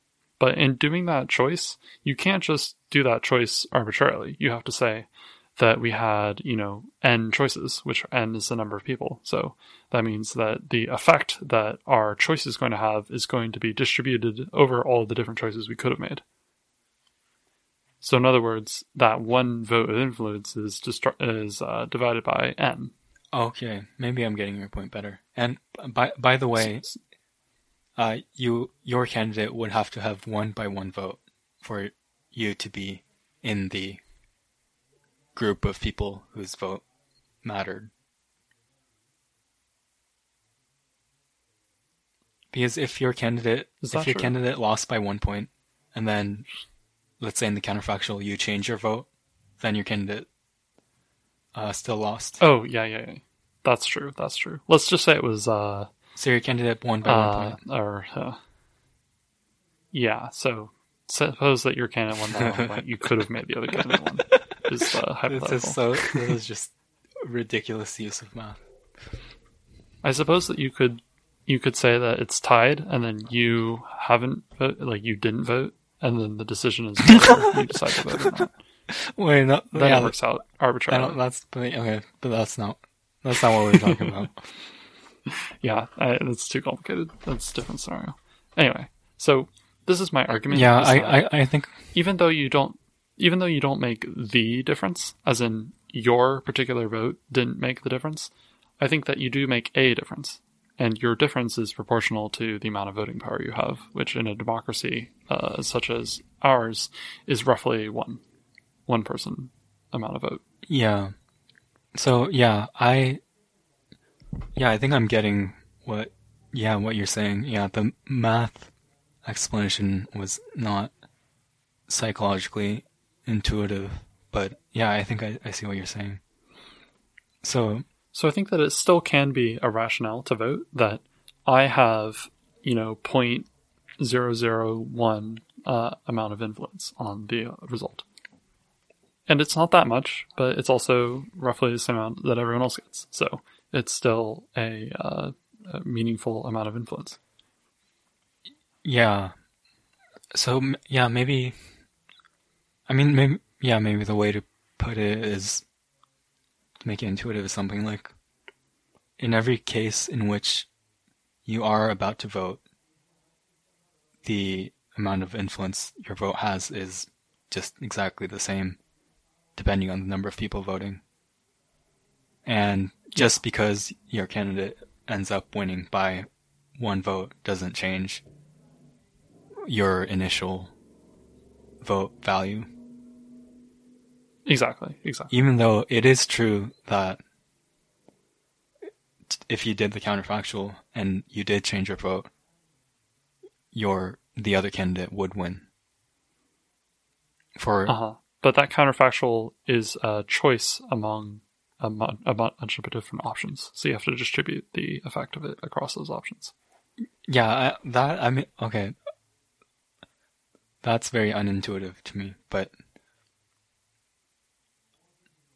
yeah, for I mean, yeah, for any one individual, and if you pick out that individual, you you could do the counterfactual, but then everyone else you didn't do it for, so really, you're picking like the same.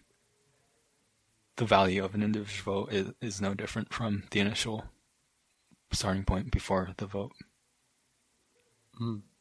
There can be some epistemic uh, considerations that make things a little different on what you expect the result to be, and that depends on like how close are we to the circumstance where everyone else's votes are fixed, right? Because some people you can predict what their vote is going to be, and you can treat those as r- like to some amount uh, percentage in terms of probability their votes are fixed. So people that live uh, or in a very you know whatever lifestyle that makes it clear that they're going to vote for this candidate then you can say okay i can assume that they're going to vote this way. So how can i change my predictions now?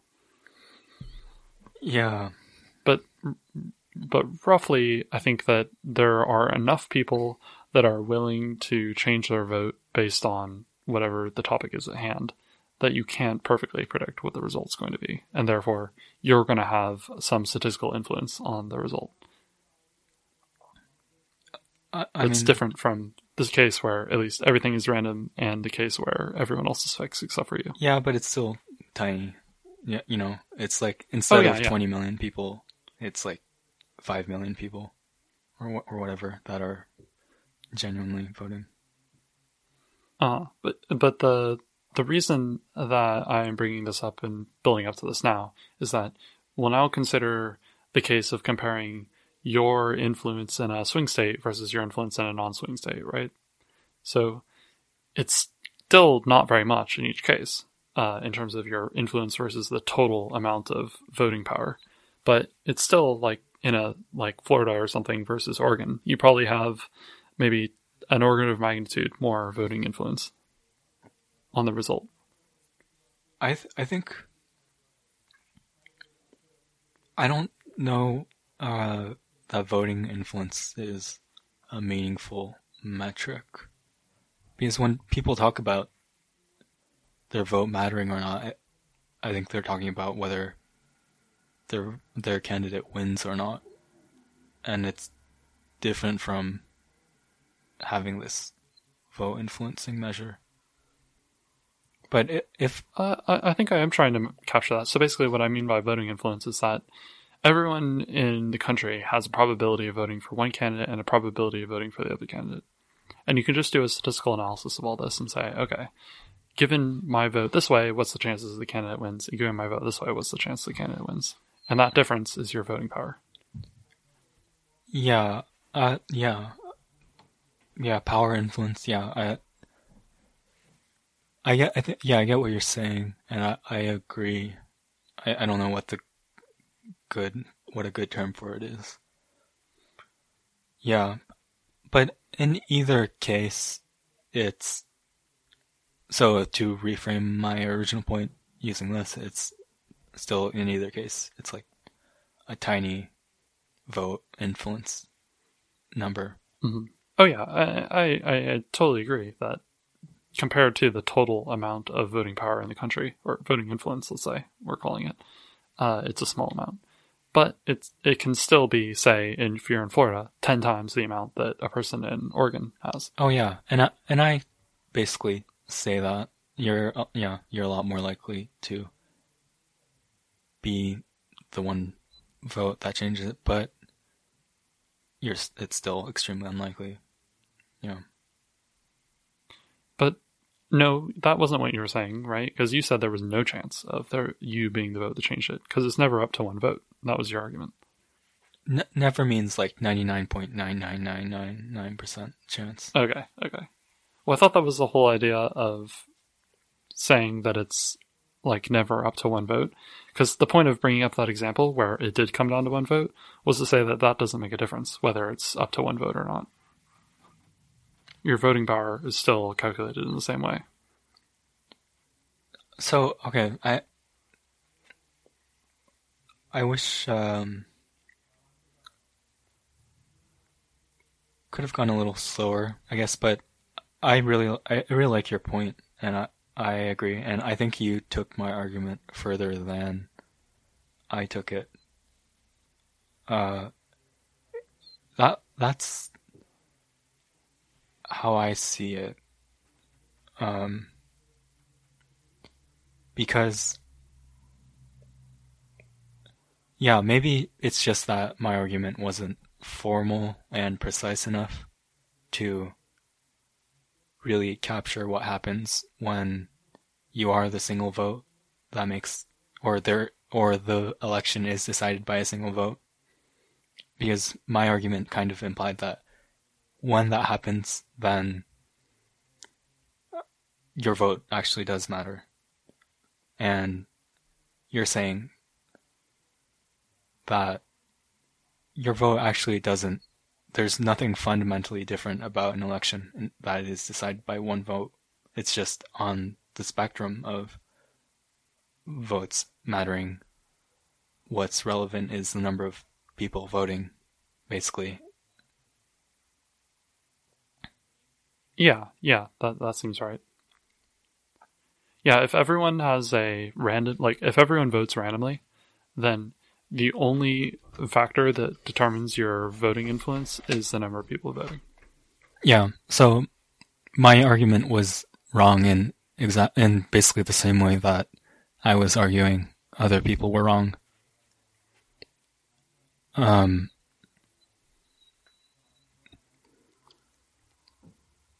I think it brought up something intuitively right, which was that like the differences are very small, even if they're relatively like one is ten times the other. Uh, it's still a small amount, absolutely.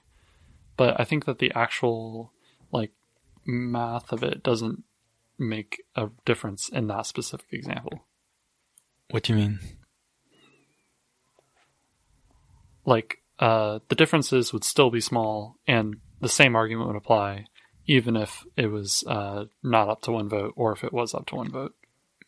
Yeah. Yeah. Um, so, I mean, yeah, that was what was wrong with my argument. Because I was right in saying that it's not the idea that uh, you'll change or affect the outcome doesn't make sense in California or Ohio. Um, but the reason it doesn't make sense is not the reason that I gave. My reason was wrong, but I guess I, I was right to say that it doesn't make sense to think that your vote will affect the outcome. um, Yeah, and I think that we were talking about slightly different things because you were talking about your vote makes the difference, and I think that when you say that, you're sort of supposing suppose everyone else's votes are fixed, then what impact does your vote have? And that's one question. And I was posing a slightly different question, and I was saying that maybe this maps on more to what people are talking about when they talk about their, you know, oh, you're in Florida, you should have voted. yeah. Because that's like a. That's different from saying you should vote. It's uh, counterfactual.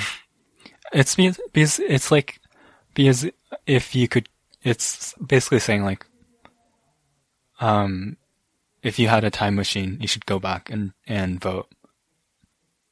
But you can't give time machines to everyone that voted. Therefore, um, yeah, your vote is worth is like worth one out of however many people voted. Yeah. Yeah, if you if you could have a time machine and it was up to one vote, then yes, your vote would make the difference. But my my uh, question was different because it didn't suppose that situation. Uh, yeah, and that situation doesn't only make sense if yeah you're the person that gets the time machine, and yeah, Yeah. So my question, you could boil it down to, I guess, uh, if a random person got a time machine, what's the chances that uh, your vote would be changed to make an influence? Yeah. So it would have to be summed over also the circumstances in which you didn't get the time machine. yeah, yeah, and my yeah yeah it's it's just yeah it does yeah if you if you give everyone a time machine it doesn't work at all. There's probably some clever, like combinatorics uh, argument that I could make to make it clear, but yeah, I think we're on the same page. maybe a little a thing that's a little bit odd um is that this voting power or maybe the reason that I didn't totally like the terms we use or you used um that we're both using now voting power and like voting influence I think it kind of implies uh I guess something that is like a, a certain magnitude and not but when we're really talking about a probability Mm, yeah, of, yeah, of a right. binary outcome. Yeah. Uh-huh. Where it's like Yeah. in a war, if you have like a gun, that's like you got you have more gun power on your side, uh huh. and whether you win or lose, yeah, you have more power. But yeah, Yeah, that's that's definitely fair. I should have chosen better terms. Something like influence. It's the amount that you can change the probability with your decision. it's like well, we are talking about like just like probability to uh yeah affect the outcome basically Well, your vote does affect the outcome. It's the the probability that your vote one way will, or it's the probability of candidates winning if you vote one way versus the vote probability of the candidates winning if you vote the other way. So it's that difference is what your vote makes a difference in. Yeah, and yeah, I implied originally that it would be high in a state or election where a candidate wins by one vote. But you're saying actually that's not relevant. Um, what's relevant is the number of voters. Yeah. Yeah, and that's that's right. And slightly more, not just the number of voters in the US system, because with the Electoral College, it's like some proportion of the number of voters to the the state. Yeah, I mean, whatever election, it's the number of voters. Yeah, so Yeah. if it's, yeah, if it's the, it could be a state election for the electoral college votes. Yeah. Yeah, okay. Yeah, That's a better way of saying it. I, th- yeah, I think maybe my point, maybe, uh, I'm thinking now, it's not exactly wrong, but it's, there's just a lot of unarticulated assumptions that I should not have made. Maybe. Um, which is like, just like you're talking about, you know, a, a unique individual and that person, uh, for that person, um, implying that they could change their vote while all else is held equal. And it's true that for that person, they actually could affect the outcome, but that's people aren't like that, basically. Or that person, that scenario doesn't exist, and it's not the scenario that intuitively people should have going into voting. Yeah, it just doesn't map on to your epistemic situation when you are choosing to vote. Yeah. It only, yeah. Maybe if you have like a time machine before you vote, and then afterwards your candidate won by one point, then it does map on. and no, and no, ter- and, and no one else has a time machine. Mm-hmm. Well, I guess that the the way that I said it, the way you can get closest to the scenario is by becoming more and more sure of what everyone else's votes are going to be. Because the more sure you are of what everyone else's votes are going to be, the closer you are to that circumstance where everyone else's votes are fixed. Yeah, and since people don't have free will, if you really can decide who chooses the candidate, then you can decide the outcome if it's going to be down to one vote. Hmm Yeah, yeah. You get much more uh, from your epistemic perspective. You you have much more voting influence if you can figure out what everyone else's votes are going to be. Potentially, if you figure out that you know ninety percent of people are voting for one candidate, and then you're not going to be able to change that election. Although I mean, although that is just an epistemic question, but uh, I think for your original scenario, what matters is the actual reality, right? Of uh, how many votes are undecided. Oh, uh, I mean, not. I mean, if you believe in a deterministic universe, then uh, no one's votes make any difference. Yeah, yeah. Although we're kind of implying that for this one person their vote. They they do have free will. Yeah, this is like beyond the time machine argument. It's like imagine everyone is deterministic except for one person. one person has free will. Or one person rolls a random. Uh, they they get like God hands them a dice that's truly random. then the dice decides. Yeah. Yeah, yeah. I guess uh, at that point we're not really talking about your influence anymore. it's more like the dice's influence. Yeah, yeah, I agree. Yeah, your situation maps onto someone who's voting much better than mine. Yeah, I, and I made.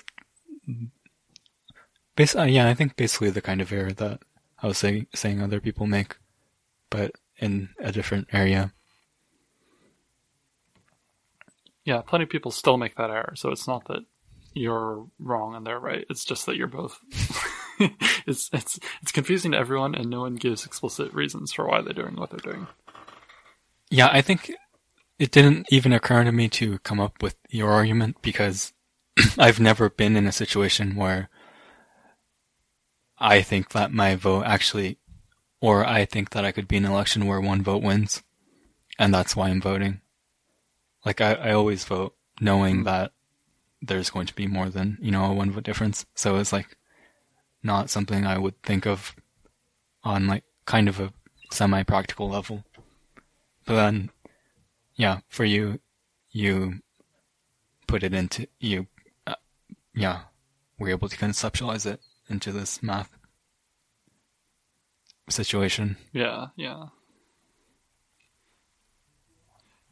Yeah, it is certainly uh, counterintuitive because, you know, there's all, this is kind of separate also, just that there's so many other connotations to voting that it's like, what are even the reasons that people are voting at all? It's, it's hard to tell sometimes. Yeah.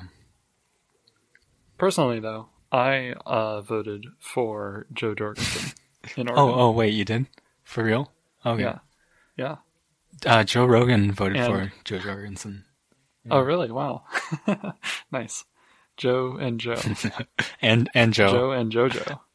and Joe, yeah. Oh, JoJo versus Joe, and Joe voted for JoJo. Yep. It's a hard choice. But uh, yeah, so my justification is that uh, my vote had a much more influence on the magnitude of Jo's uh, popularity than it would have had on the influence of who won the election. Yeah, yeah.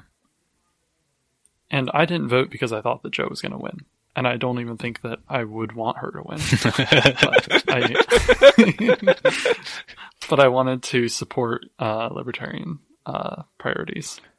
Yeah, in a way, like how we're talking about it, it's like if you, you know, if you really believe the the fact that you won't affect the outcome, then like, why would you vote for a person who you actually want to be president? Like, then yeah, you could have all these other reasons that maybe Yeah, outweigh I, I, the original non non uh, non true reason or yeah, yeah, yeah, non exactly. reasonable reason.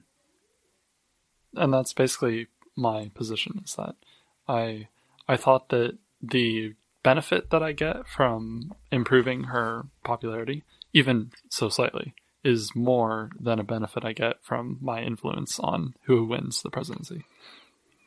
Yeah, I I do think my argument can still be um argued against your explanation, which is you know even though you do affect the magnitude a little bit, it's still like that couldn't really be the reason.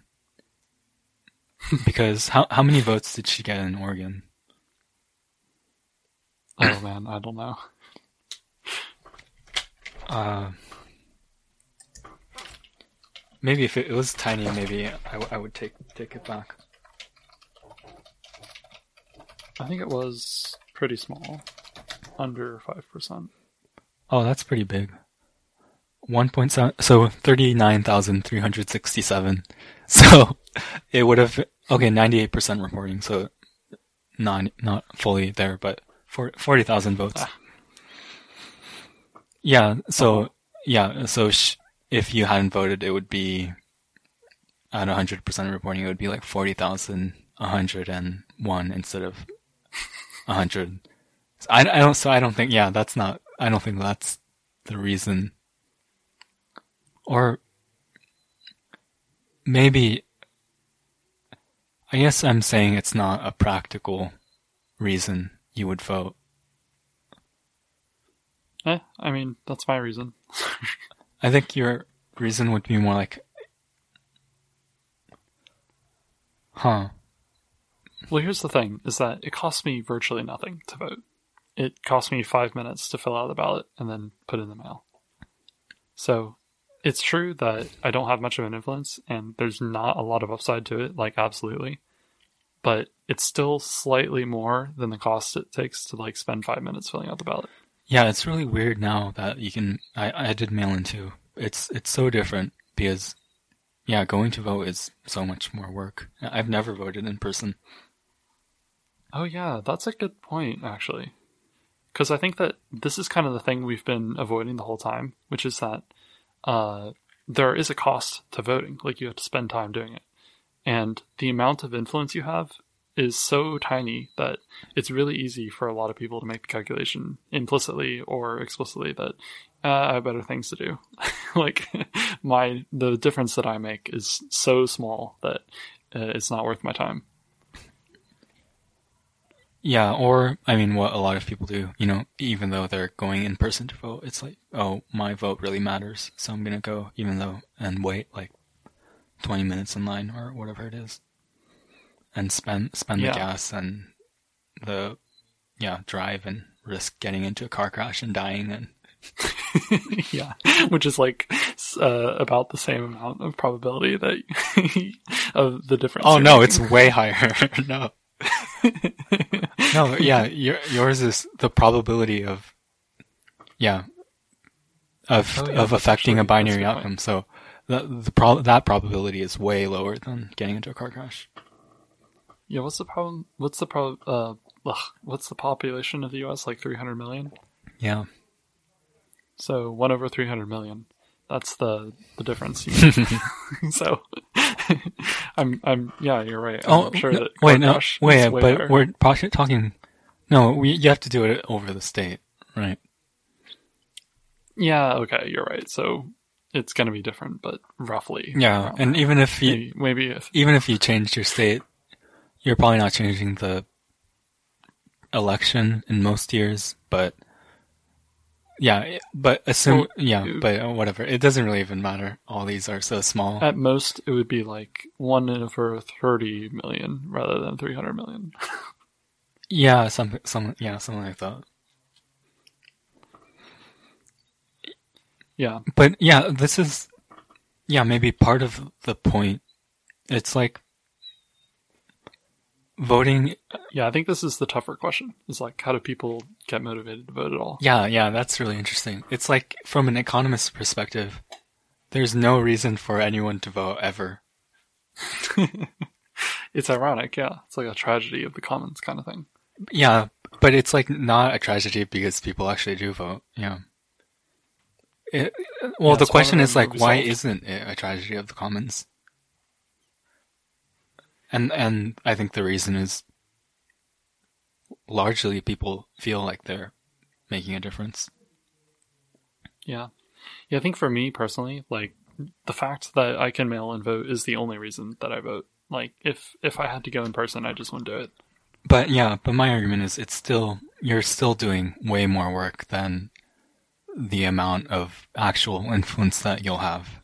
I, I still think it's mostly like you know when you vote you get to tell people that you voted and talk about it and it's kind of like a fun thing to do and you get to feel a part of the Jo Jorgensen campaign and I feel like you helped out a little bit. Yeah, yeah. I think that you're right that that also plays into it. I, I guess I maybe I misspoke before. Yeah, I shouldn't have said that that was my only justification for voting. But but I mean, just the economic calculus of changing her vote total by one vote. I feel like, I mean, that's a minuscule influence, right? Well, I mean, you remember how many people voted, right? So it's not minuscule in terms of the percentage I affected her ma- magnitude. Of I don't know, forty thousand. That's pretty. Versus one. I I think that's pretty small. It's small, but it's it's not that small. Yeah, if if you voted for Kanye, then he isn't even. Okay. He isn't, I don't even know if he ran, and it doesn't even list him. Well, I think I, I I really felt like it was worth supporting Jo because she was the only third party candidate on the ballots in every state. Yeah, uh, and I think that's yeah. I well maybe yeah, but uh,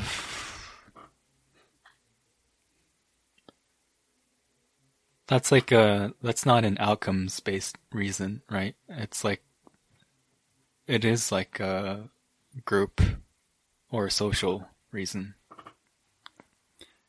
Yeah, so I wasn't voting for her because I thought that she would be more likely to win, even though, like, you know, very small amount more likely to win because of that. It's more that uh, the voting I had made a difference in her perception and the perception of third party candidacies. Oh yeah, but I, I I'm saying like I think that reason is like along the same lines as the idea that you would affect the outcome of the election with your one vote. I think it's that, but just a little bit different. I think it's uh it is the same sort of calculation, but I think that I had much more influence on her perception than I did on uh well than I would have had if I had voted for the Republicans or Democrats. I I agree, but I think that difference is like instead of one in a million, it's one in forty thousand. Some that kind that kind Yeah, of yeah. difference. Yeah. I still think so from the original amount of influence if you were voting for one of the main candidates. I think that I've increased my influence from there to uh like say like a thousand or ten thousand times increase I, in yeah, influence. I agree. Many orders of magnitude more. and it's still small, but I think that it was uh, at least maybe worth half of the five minutes it to maybe two and a yeah, half that- minutes. I mean that's where I disagree. It's it's like okay, if if you could do that with like 0.01 seconds, maybe it would be worth. It would be economically rational, but I think Hmm. most. I do think most of the reason is like a social or motive. It's like yeah, feeling part of a tribe or something like that. And also, I think the Yeah, root. I mean, it's not just feeling part of a tribe. It's also just like you know, uh, you uh, if you know someone that supported a candidate, then that really changes your perspective of that candidate. Yeah, so a social reason. And I feel, I feel like the ritual played a role as well. Like it just kind of feels like the right thing to do to vote. And if the, it's really easy to vote, it's like, why not? If you get to participate yeah, if it's really easy. thing, yeah. and it's uh but this is to- sort of the interestingness of the anti-tragedy which is that yeah we should expect like barely anyone to vote if like especially before there was this amount of mail-in options Yeah. uh so but we we totally owe it to the people that did vote because like that's that was the backbone of our democracy it was the people participating Yeah, or or yeah, you could. Yeah, it's really. I yeah, I think economists would have some difficulty explaining, yeah, why people vote at all. It yeah, it does seem seem like a more of a psycholo- psychological thing. you know how there's that uh idiom useful idiots Yeah, yeah, this would be like a positive use of that. it's like you're t- acting totally irrationally, but it's actually really great. yeah. From from a yeah from an economic uh, economic Right, right. standpoint, yeah, everybody that votes is a useful idiot. Yeah. I, yeah, and then I, I think my argument was, you know, it's not just it's you're not an idiot because there are other reasons to vote. Uh, yeah. Except for people who Uh huh. I guess maybe there are people who, yeah, uh, are genuinely yeah misled about their voting power, but and yeah, Yeah, it would be interesting to see if there you could do some like psychological experiments to see like how influential people really believe their votes were. Because I could imagine people like saying, uh, uh, in some way estimating their vote influence to be way higher than it actually is. Even if they recognize that, like, you know, there's so many people in America and each of them has the same kind of vote that you do, yeah, roughly. and al- although yeah, and I think it maybe yeah i i could see them overestimating it, but I think if you ask them, they would. Pe- most people can do the basic statistical work of like, not my vote doesn't matter that much, but it's still I think those could be the same people that are saying things like, "Oh, I'm in California, so it doesn't make sense to vote." So it's just Mhm. yeah, it's just people haven't to, you know totally reconciled their Mhm. positions in different circumstances. Here's another observation that I've made about uh, voting behavior is that the more passionate you are about uh, policy, the more likely you are to vote on candidates or other things surrounding it, Yeah, yeah, that's interesting. which doesn't really make sense, right? Because how passionate you are about it shouldn't change, uh, or doesn't change the amount of influence you have. Yeah, which is like yeah, which is none. Yeah, it's interesting. So it makes you just more likely to participate in the ritual. Uh huh. Which begs the question of, you know, only about half of Americans vote. Uh, should it be more? There are countries like Australia where it's uh, it's mandated that everyone votes. So is it a, is that a good thing or a bad thing? Yeah, Because you could think like, you know, I don't want everyone to just be forced to vote, and then, you know, you just appeal to people's uh, glancing attention so that the last candidate you heard of is the one you vote for. Because no one, like all the half of America that doesn't vote, isn't going to care enough to like look into the issues. but also yeah, and then the other side is you get a much less po- polarized electorate, and you get much more uh, moderate candidates winning. And You would expect, yeah. Yeah, and yeah, the political environment in general would probably be less partisan because it's not constantly just trying to get your base to go out and vote. Instead, you're actually trying to convince like the mass of Americans, not just activate your own um, base, especially the more extreme parts of your base. Yeah, yeah. That is the side effect. Is that uh, since the pa- more passionate you are, the more likely you're to vote, uh, regardless of the rationality of it. Uh, that's people that are targeted by people that want people yeah, to vote. so you make people more passionate. Yeah, it's it's Yeah. like yeah, be- more more passionate people voting is like it's like um, if you're a more devout Muslim, you're more likely to pray five times a day and lay out your rug and do all of that. Yeah. it's it's it's basically that. Neither thing has any influence on any real world outcome. and b- both people probably believe that it does have influence. On, actually, both people, yeah, usually do believe that it has some influence on real world outcome, but it doesn't. And yeah, At least it doesn't at all scale with how much they believe they have influence. yeah, which is like none, basically. I mean, maybe in the Muslim case, like if you didn't pray that many times, then God probably had a problem with that, right? Isn't there a requirement in the the Quran or something? Yeah, uh, I mean that's what I'm saying. That's not. Uh, there's no real world outcome. Your uh, okay, imaginary being uh, doesn't like you. It's pretty strong chance of that happening. Oh man. I mean, it's just, yeah. I mean, it, it applies to every religion, but is I mean, it's kind of I think a cool part of Islam that it's such a ritual. There's these yeah very rigid rituals. There's oh Pe- Christians pray, but there there's nothing like the laying down a mat and doing that every day right? towards yeah, yeah, towards. Mecca, which I I don't even understand the direction thing because it's on the other side of the planet. Wait, what? How do you bow in that direction? Like, is, what does the Quran explain? Like, what it mean? What it means? Like to bow in that part, in that direction? Like, Yeah, I think it does. it, wait, but did, did they? Okay, so the Quran. Wait, does it? I have no idea.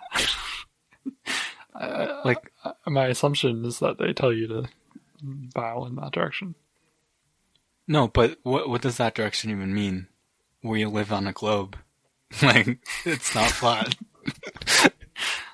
I'm sure there are some like neo fundamentalists that are like, we should be bowing sideways. Or if you if it is in one direction, then what's the difference in bowing in in a 180 degree opposite? You're still facing the same oh way. yeah, yeah. You could bow in any direction because you know if it the direction will just wrap around the globe eventually gets to Mecca. Yeah, but really, It's just how spherical geometry works, obviously. but really, you should be bowing like into the earth because that's that's, that's the most direct way.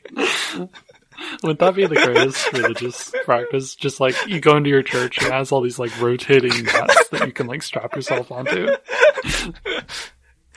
Yeah, there's like a what do you call it? The the thing that's in your iPhone that lets you Oh, just Yeah, yeah, the, yeah. Yes, there has to be a gyroscope and a like a compass or something that rotates you correctly in the mats. Oh man, that would be great. Yeah, super high tech. Uh, what are they called?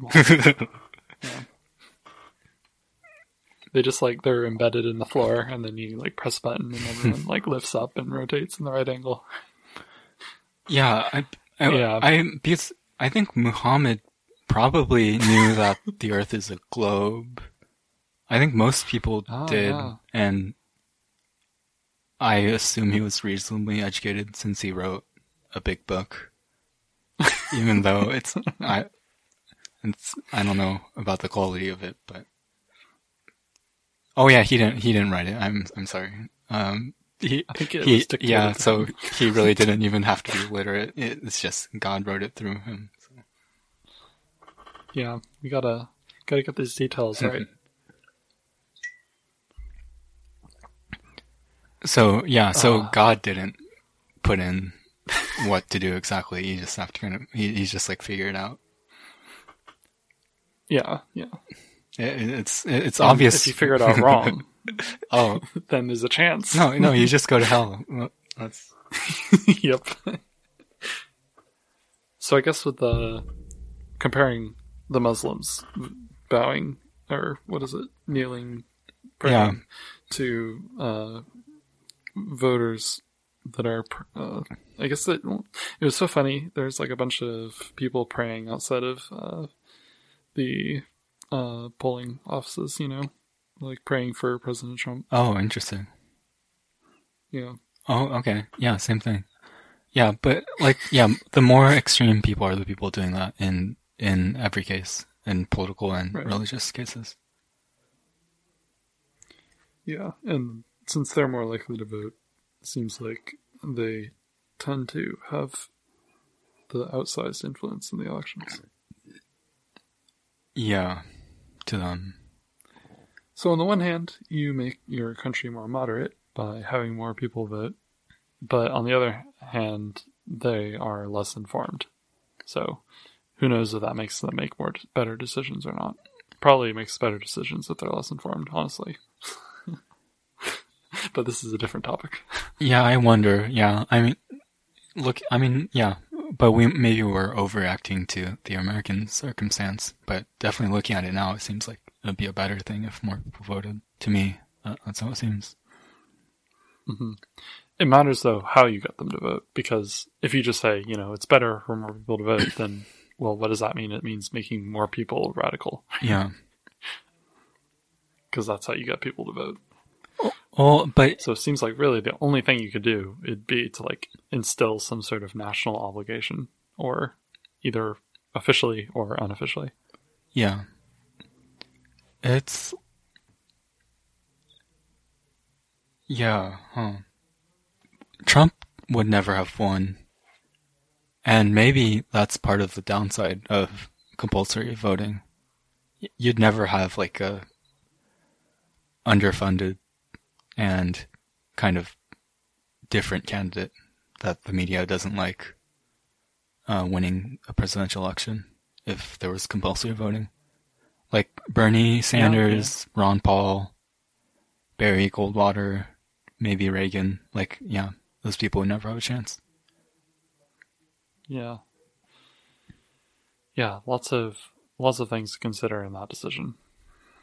But it is interesting to compare between countries that have different philosophies about this. Yeah. I think that um, I, I have something to wrap up with very briefly, but uh, is there anything else you want to say on this topic? Um.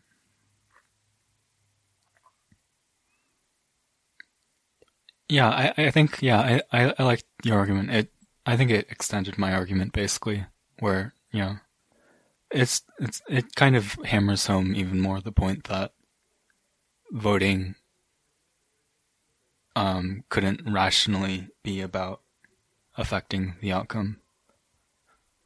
Basically. hmm Yeah, Yeah. yeah, and yeah, yeah. I'll, we should think about it more sometime. But that's it's pretty. Yeah, I thought it was interesting. The like what economists think of voting, and the the fact that it yeah it doesn't make any economic sense for anyone to vote ever. Yeah, Yeah. so that's kind of cool that people if they're like volunteering. It's like where it's like charity. Yeah. yeah, I mean, basically, you're donating your time to uh, furthering democracy, Yeah, yeah, yeah, and and which they put people put like so much, you know, many many hours into actually, you know, watching the candidates and following it and talking about it with other people. It's pretty. Maybe it's like you know the biggest in terms of hours spent uh, charitable thing people do. Yeah, Oh wow! You know what? Actually, that that is another interesting topic, which is like the presidential debates, for example, but just presidential uh, campaigns in general are such huge things, um, and people pay a lot of attention to them. Yet people are willing to spend time and effort paying attention to these canon, uh, campaigns, and then they are much less likely to vote afterward. Wait, what? Who's less likely to vote?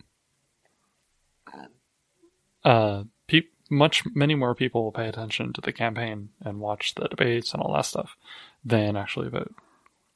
Oh, sure. Yeah, but if they watch it, they're more likely to vote. But more people watch than vote, sure. Right. So why why would why would anyone be willing to watch the the campaign if they're not interested in voting? Yeah, we we should talk about this another time too. But I, I think it's a good topic. But I, I think it's an entertainment, and I've had arguments or discussions Mm, with yeah. people about it, and m- mostly with like liberal friends. And what they usually tell me is that they they feel like like they should follow the news, and they make it like a duty to read newspapers, like the New York Times, Mhm. and and like follow the candidates and stuff. And I to me it just feels like they're at least for me I do it for entertainment and when I read stuff I f- feel like usually when I think like I, I'm doing it out of duty or out of some moral reason when I just think about it for 30 seconds more, I realize uh, I'm just entertaining myself and I'm not making an impact or helping the world in any way. And there's nothing moral about my following politics. but I think that, yeah, I think that's Ah. the argument. It's like, is it pure, is it entertainment or is it like something moral? Yeah, so you're thinking maybe we could apply a similar reasoning to say that, well, the reason you're uh, watching these campaigns and following them is not to learn about the issues, it's for entertainment, because the only reason to learn about the issues would be to vote. Oh, yeah, but I think, like a lot of people, maybe most people that closely follow the campaigns vote, and so I, yeah, I think they're different issues. Uh, but yeah, I, I, um, yeah, for the people that follow and don't vote, then it's like extra clear that that their following had nothing to do with uh some duty.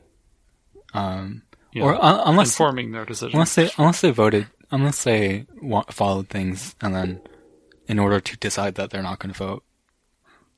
But I, I, yeah. So I think just for everyone who follows politics, so I think it's not. It's like you know ninety percent entertainment, maybe.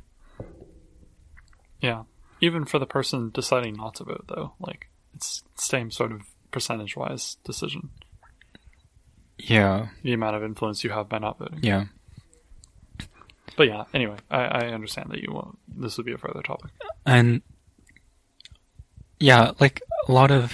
I mean, we see people like going crazy about Trump and did that for four years, and yeah, to I think to them it clearly seems like they're doing something moral, but yeah, I would put that under the same category of entertainment, but it's like a different type of entertainment than that than the kind that I get, but it's definitely not like there's nothing moral about it. Yeah, where it does definitely have a pre- uh, pretense of Yeah. morality. Like, I, I'm following this and I'm learning about it, and then I'm going to talk about it with my friends because I want to figure out what the right thing to like believe is and what the right thing for America is. Yeah. I I think when you and I talk politics, we're like very, we don't even pretend that it's a moral discussion most of the time. like it's just, yeah, usually when we're talking politics, which is a lot, probably, or it's, it happens regularly, it's, it's actually just pure entertainment. like it's Trump doing something hilarious or people reacting to Trump in a funny way. Yeah. yeah, yeah. That is a good point. We've never had the pretense of it being a matter of moral decision making. I, I sometimes we do, but it's it's not norm not normally, and it yeah, it it doesn't make sense to do that all the time for years. Yeah, yeah, unless your like job depends on it. yeah, yeah, yeah. uh, Really, yeah. We talked about this before too, but really, a lot of people don't distinguish between like following Trump's crazy antics and like following uh like the kind of politics that matters to um for who you're going to vote for and who's going to make the country a better place. But yeah, Mhm. That's one thing we we're I, yeah may, maybe we're in agreement that it is largely entertainment. Yeah, I suppose another side of it would be that even if you're not going, like, even if you recognize that your decision is going to have very little influence on which outcome it is, it can still be useful to know what, like, to know about what the outcome could look like. Like, here are the options about what the next four years could look like. It's, it's good to know what those options are, even if you're not going to be able to decide in the end. Yeah, yeah. rather than like going into it blindly like wait who did we elect and what's going to happen next so i can see some of that but i feel like most people are not as uh, reasoned about it as that Yeah, it's like no, I, I I have to know what what kind of shirt Melania wore on on on her visit to the Mexican border. Uh, That's very essential for how I run my business in the following coming years. oh yeah and i mean almost all federal policy has literally nothing to do with anything you'll do so there's that yeah, this especially their wardrobe. I getting mad at this latest Trump tweet about Russia is uh, very essential for how I plan uh, the coming years. no, no, or Yeah. did you did you see? Diff- this is different, but How many guns are gonna buy? Oh, that that's yeah, that's actually practical. you know, is it seventy five rounds or sixteen hundred rounds? yeah, these are the important decisions. Which state do I move to? Canada. Yeah, I just saw recently like Melania Trump when she went to visit like the cages where they put children in in Mexico. Her the no, Mexican zoo. Did- but her shirt though, this was apparently uh, this was on CNN, but I just recently saw this. She wore a jerk a jacket, and on the back it says, "I don't care, do you?" Her jacket says, "I don't care, do you?" what the heck? Or or Oh, like, "I don't give a shit, do you?" Yeah, but it ends with "do you." Oh, man. And then CNN's answer was yes, yes, we care. No, uh, yeah, and then Tr- Trump was like, "Yeah, she's like making a whatever point about the media," and then Melania was like, "No, I just happened to have worn that that day." But then she she also said the opposite. But uh, I was just Oh no, really? Man, this is complicated. We really need to learn about this. yeah, that's but that's I mean this is a great example of uh, great entertainment. I I think like, but also I don't know. That's pretty cr- that's pretty crazy. that she visited, and this was big news at the time, you know. Um, yeah. and she talks about it too. It's like they're they literally yeah. I mean they actually separated kids from their families and put them into cage like literally. You know, I mean their jails cages with like yeah with like For illegal migrants, right? That was the idea. yeah um Or at least they were uh, potentially illegal. yeah yeah I, they yeah they were not legal, but and they had like tinfoil blankets. But and then to to visit that with the shirt that says "I don't care, do you?" Yeah, that's basically what I would expect. That's so funny. Even if that's an accident, which uh, that's yeah. Okay, that's my funny story. Like, Yes, derailed us. Very many uh, uh, quirky moments from the Trump presidency. Yeah, yeah. She might have just worn a shirt that's like, I don't know. She could have gone a little bit further with it. I feel like. Like, uh, brown families could have, families. yeah, just go all out. Like, oh, I didn't mean it. It was just I, I, I just uh, was wearing a tie. No reason. Brown families aren't families. What does that even mean? oh, the same. It's just like a contradiction. Yeah, I, yeah. I mean, it means she doesn't care about separating children and putting them into cages. that's, that's what it means. That's what it should say. It should say, "I don't care about separating children and putting them into cages." Yeah, that's just, make that's it too. make it easy on everyone. But that's just like that's not good for the cameras. It's like the words would be too small. oh yeah, good just point. went straight to the point. Yeah. She should have just had that tattooed all over her and then be naked. The shirt is like really imbecile too. Like it's done in like juvenile writing style. It's like I don't know, like a five year old painted it or something. Yeah. Oh, like a poor Mexican migrant child that was separated from her parents. oh yeah, she made one of them make her jacket. yeah. yep. oh, Oh, that's terrible. Because we Yeah, all we all know it was uh, Chinese uh, oh yes. children instead. That, that's a lot better Yeah. for some reason. Yeah, we, we we made them pay tariffs on it, so it's all right. Ah, yes. Well, of many fond memories. It's sad to see it go. Yeah, I don't even know. Yeah, Joe Biden's wife. Jill Biden or something. Are you just guessing because their names start with J? Isn't it? I don't know. I, I just feel like I heard that, but I'm not. I'm not confident. I mean, Wait, probably. you, okay, so you don't know either. Wow, No, I don't. yeah, that's that's really unusual. Yeah, Hmm. I could have done the other. Maybe it's a step in the right direction. Maybe spouses should not play a role in public life. Yeah, then CNN can respond like, "We we don't care uh, about your jacket." Oh yes. Watch Jill Biden wear one of those jackets, and it's like, wow, what a strong, independent woman. uh, Or like recently, I was just hearing about. Uh, speaking of like family members who just shouldn't. I mean, they should just not be on the national. Like, wh- why? Yeah, like even why are they a part of politics? Like nobody elected them, but um, apparently there was like a really popular video going around that's saying that uh, Barron Trump is autistic, and the video says like this is purely to raise awareness. Uh, this, and what? yeah, the, the the video argues that Barron Trump is autistic, and they're like, this is just to raise awareness for the cause of autism.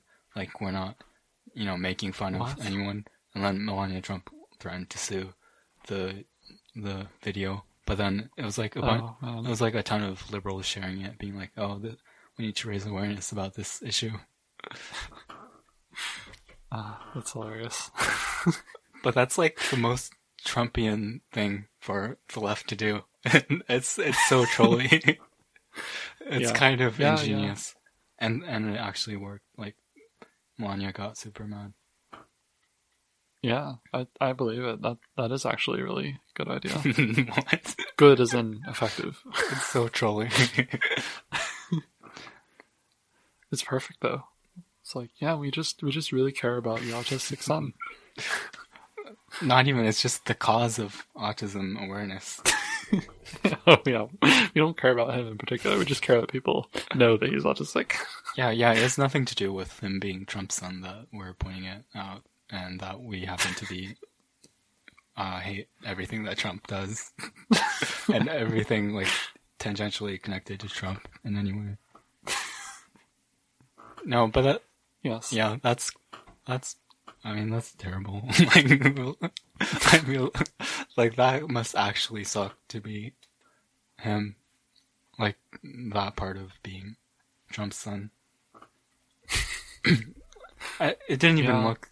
Yeah, I I just I barely saw it, but it didn't. Yeah, it wasn't that convincing. It's just people do weird things. like one of them is like he's clapping, but he doesn't put his hands together totally. Oh, That's no. the evidence.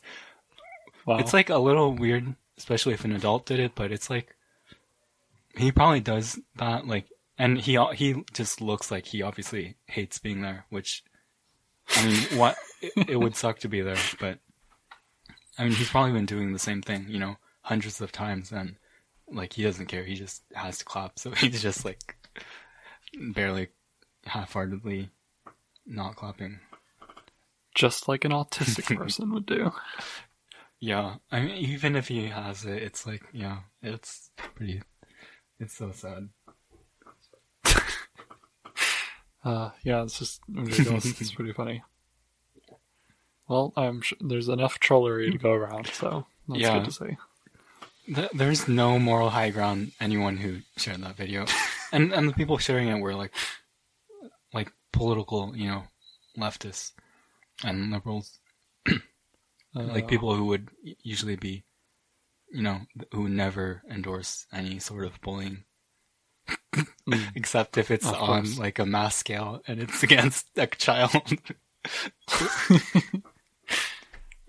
well, yeah, I mean, you have to make some exceptions. Can't be a fundamentalist about this same thing. and it's adults doing it instead of children doing it. it's like, yeah, it's just pure bullying. Yeah. Yeah, yeah. Yeah, so screw the. I mean, yeah. I mean, that's. They don't have high moral ground on Trump. It's just. It's so silly on both sides. Well, I mean, they. I'm I'm sure there are some people that are acting respectably, but Well, yeah. As a I'm- movement, no, I'm. I'm just talking about the people that are doing that video. yeah, yeah, yeah. You're right. You can't you can't share that video knowing the intentions and then claim moral high ground. Yeah, I yeah I, I don't yeah I don't see Trump doing that too. Um, even Trump, I don't see him doing that too. Uh, Children. the opposition, yeah, to Hillary's kids, Yeah, he only attacks adult children. and there's a lot of material there. Oh, really? Uh, okay.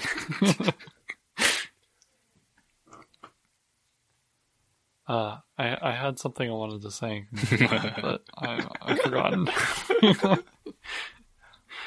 Oh, uh, so we're planning on talking more about our uh the I guess the election, but more generally, just like you know politics, the state of politics in America in a more evergreen way, not just a reaction, but hopefully in the near future. So look forward to that episode.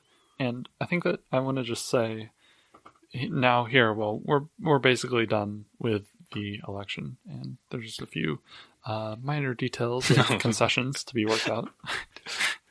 uh, I, I think that this uh, the results are pretty ideal. Like I think basically this is the best it could have possibly went. Um, by being done, do you mean we all know why Joe Biden is rushing to falsely pose as the winner and why his media allies? Yes, yeah, that's what I mean. I'm glad that Joe Biden is our false winner. but I mean, so uh, Joe Biden won pretty narrowly in terms of the swing states, but overall it was a decisive victory. So I think that we got the best of both, both worlds there. Uh, it wasn't so disparate that people felt like their votes were undermined, but it was close enough that people felt like there was an actual decision being made. But at the electoral college level, it's like you can't dispute the result there, so there's no legitimate case for uh, prolonging the decision. Yeah, I'm. And then, in terms of Congress, uh, I think that the Republican majority is going to balance out whatever presidential powers uh, are there. So it's going to be pretty balanced for the next uh, for uh, two years at least. Yeah, I mean, yeah, for many reasons. Yeah, I'm very glad um, the the Senate is Republican. Yeah, and even like court packing could have been a possibility with uh, a majority Democrat Senate. Right. Yeah. Yeah. And I think historically, typically in these sorts of situations, the uh, a rising party typically wins at least one or both of the houses. Yeah, it, it was pretty amazing. Um, yeah, the because the polls were actually much worse in the Senate elections than in the presidential Oh, election. really? Yeah, they were terrible.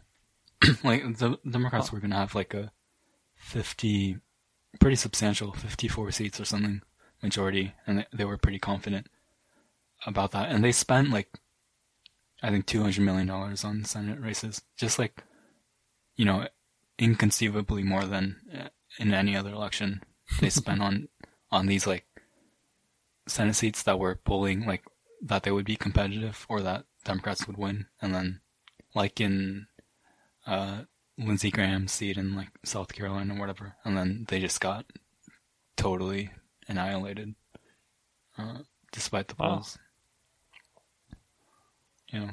Yeah, I didn't look into the details, but it on the aggregate, it was just a total uh, win for Republicans. Yeah, I mean, they basically won all of the seats that were leaning Republican and almost all the seats that were toss ups and a couple of leaning Democrat. Wow. It's pretty, you know,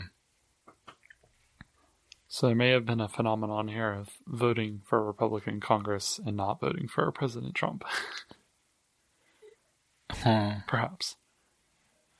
Yeah. I, I don't know, but Seems like a fair compromise. it was also yeah, a, just a colossal hemorrhaging of money. Like, yeah, so much money lost.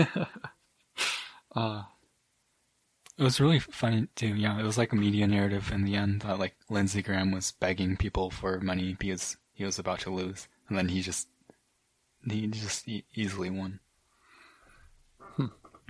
interesting. Yeah. Okay. Yes. Well, we'll have plenty of time to talk about that more. But uh, I think this is a good. We've gotten the, the important debates out of the way whether or not to vote and how many rounds we should buy. Yeah.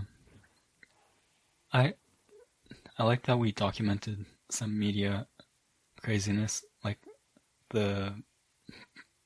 Uh, are you thinking of black people? there's so many examples of that, and well, we just won't remember them because we just don't document them. Yeah, but this this Yeah. episode will be around physically, or it'll, it'll be accessible for a while. Or some random YouTuber will splice together a bunch of these and make a compilation. Yeah, kind of like they did for the remember the uh there are i'm sure there are several but it's like the the um the montage of all the news anchors talking about the run up to the 2016 election yeah, yeah. Like just like an entire room of Bill Maher audience people laughing at uh whatever her name is, saying that Trump has the best chance of winning uh uh, out of the Republican uh, candidates. yep yes yes Yeah, but N- NPR and like This American Life, like CNN is just you know terrible. So I I actually expected a little more from This American Life.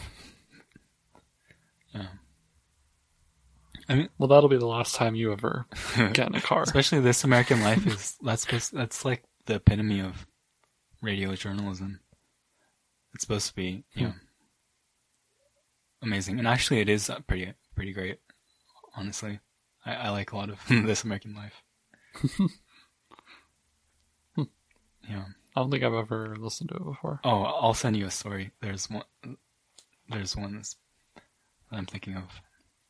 oh okay sure cool okay And, and you should you should listen to this one. oh yes this one sounds much more okay. Uh, should we end here? yeah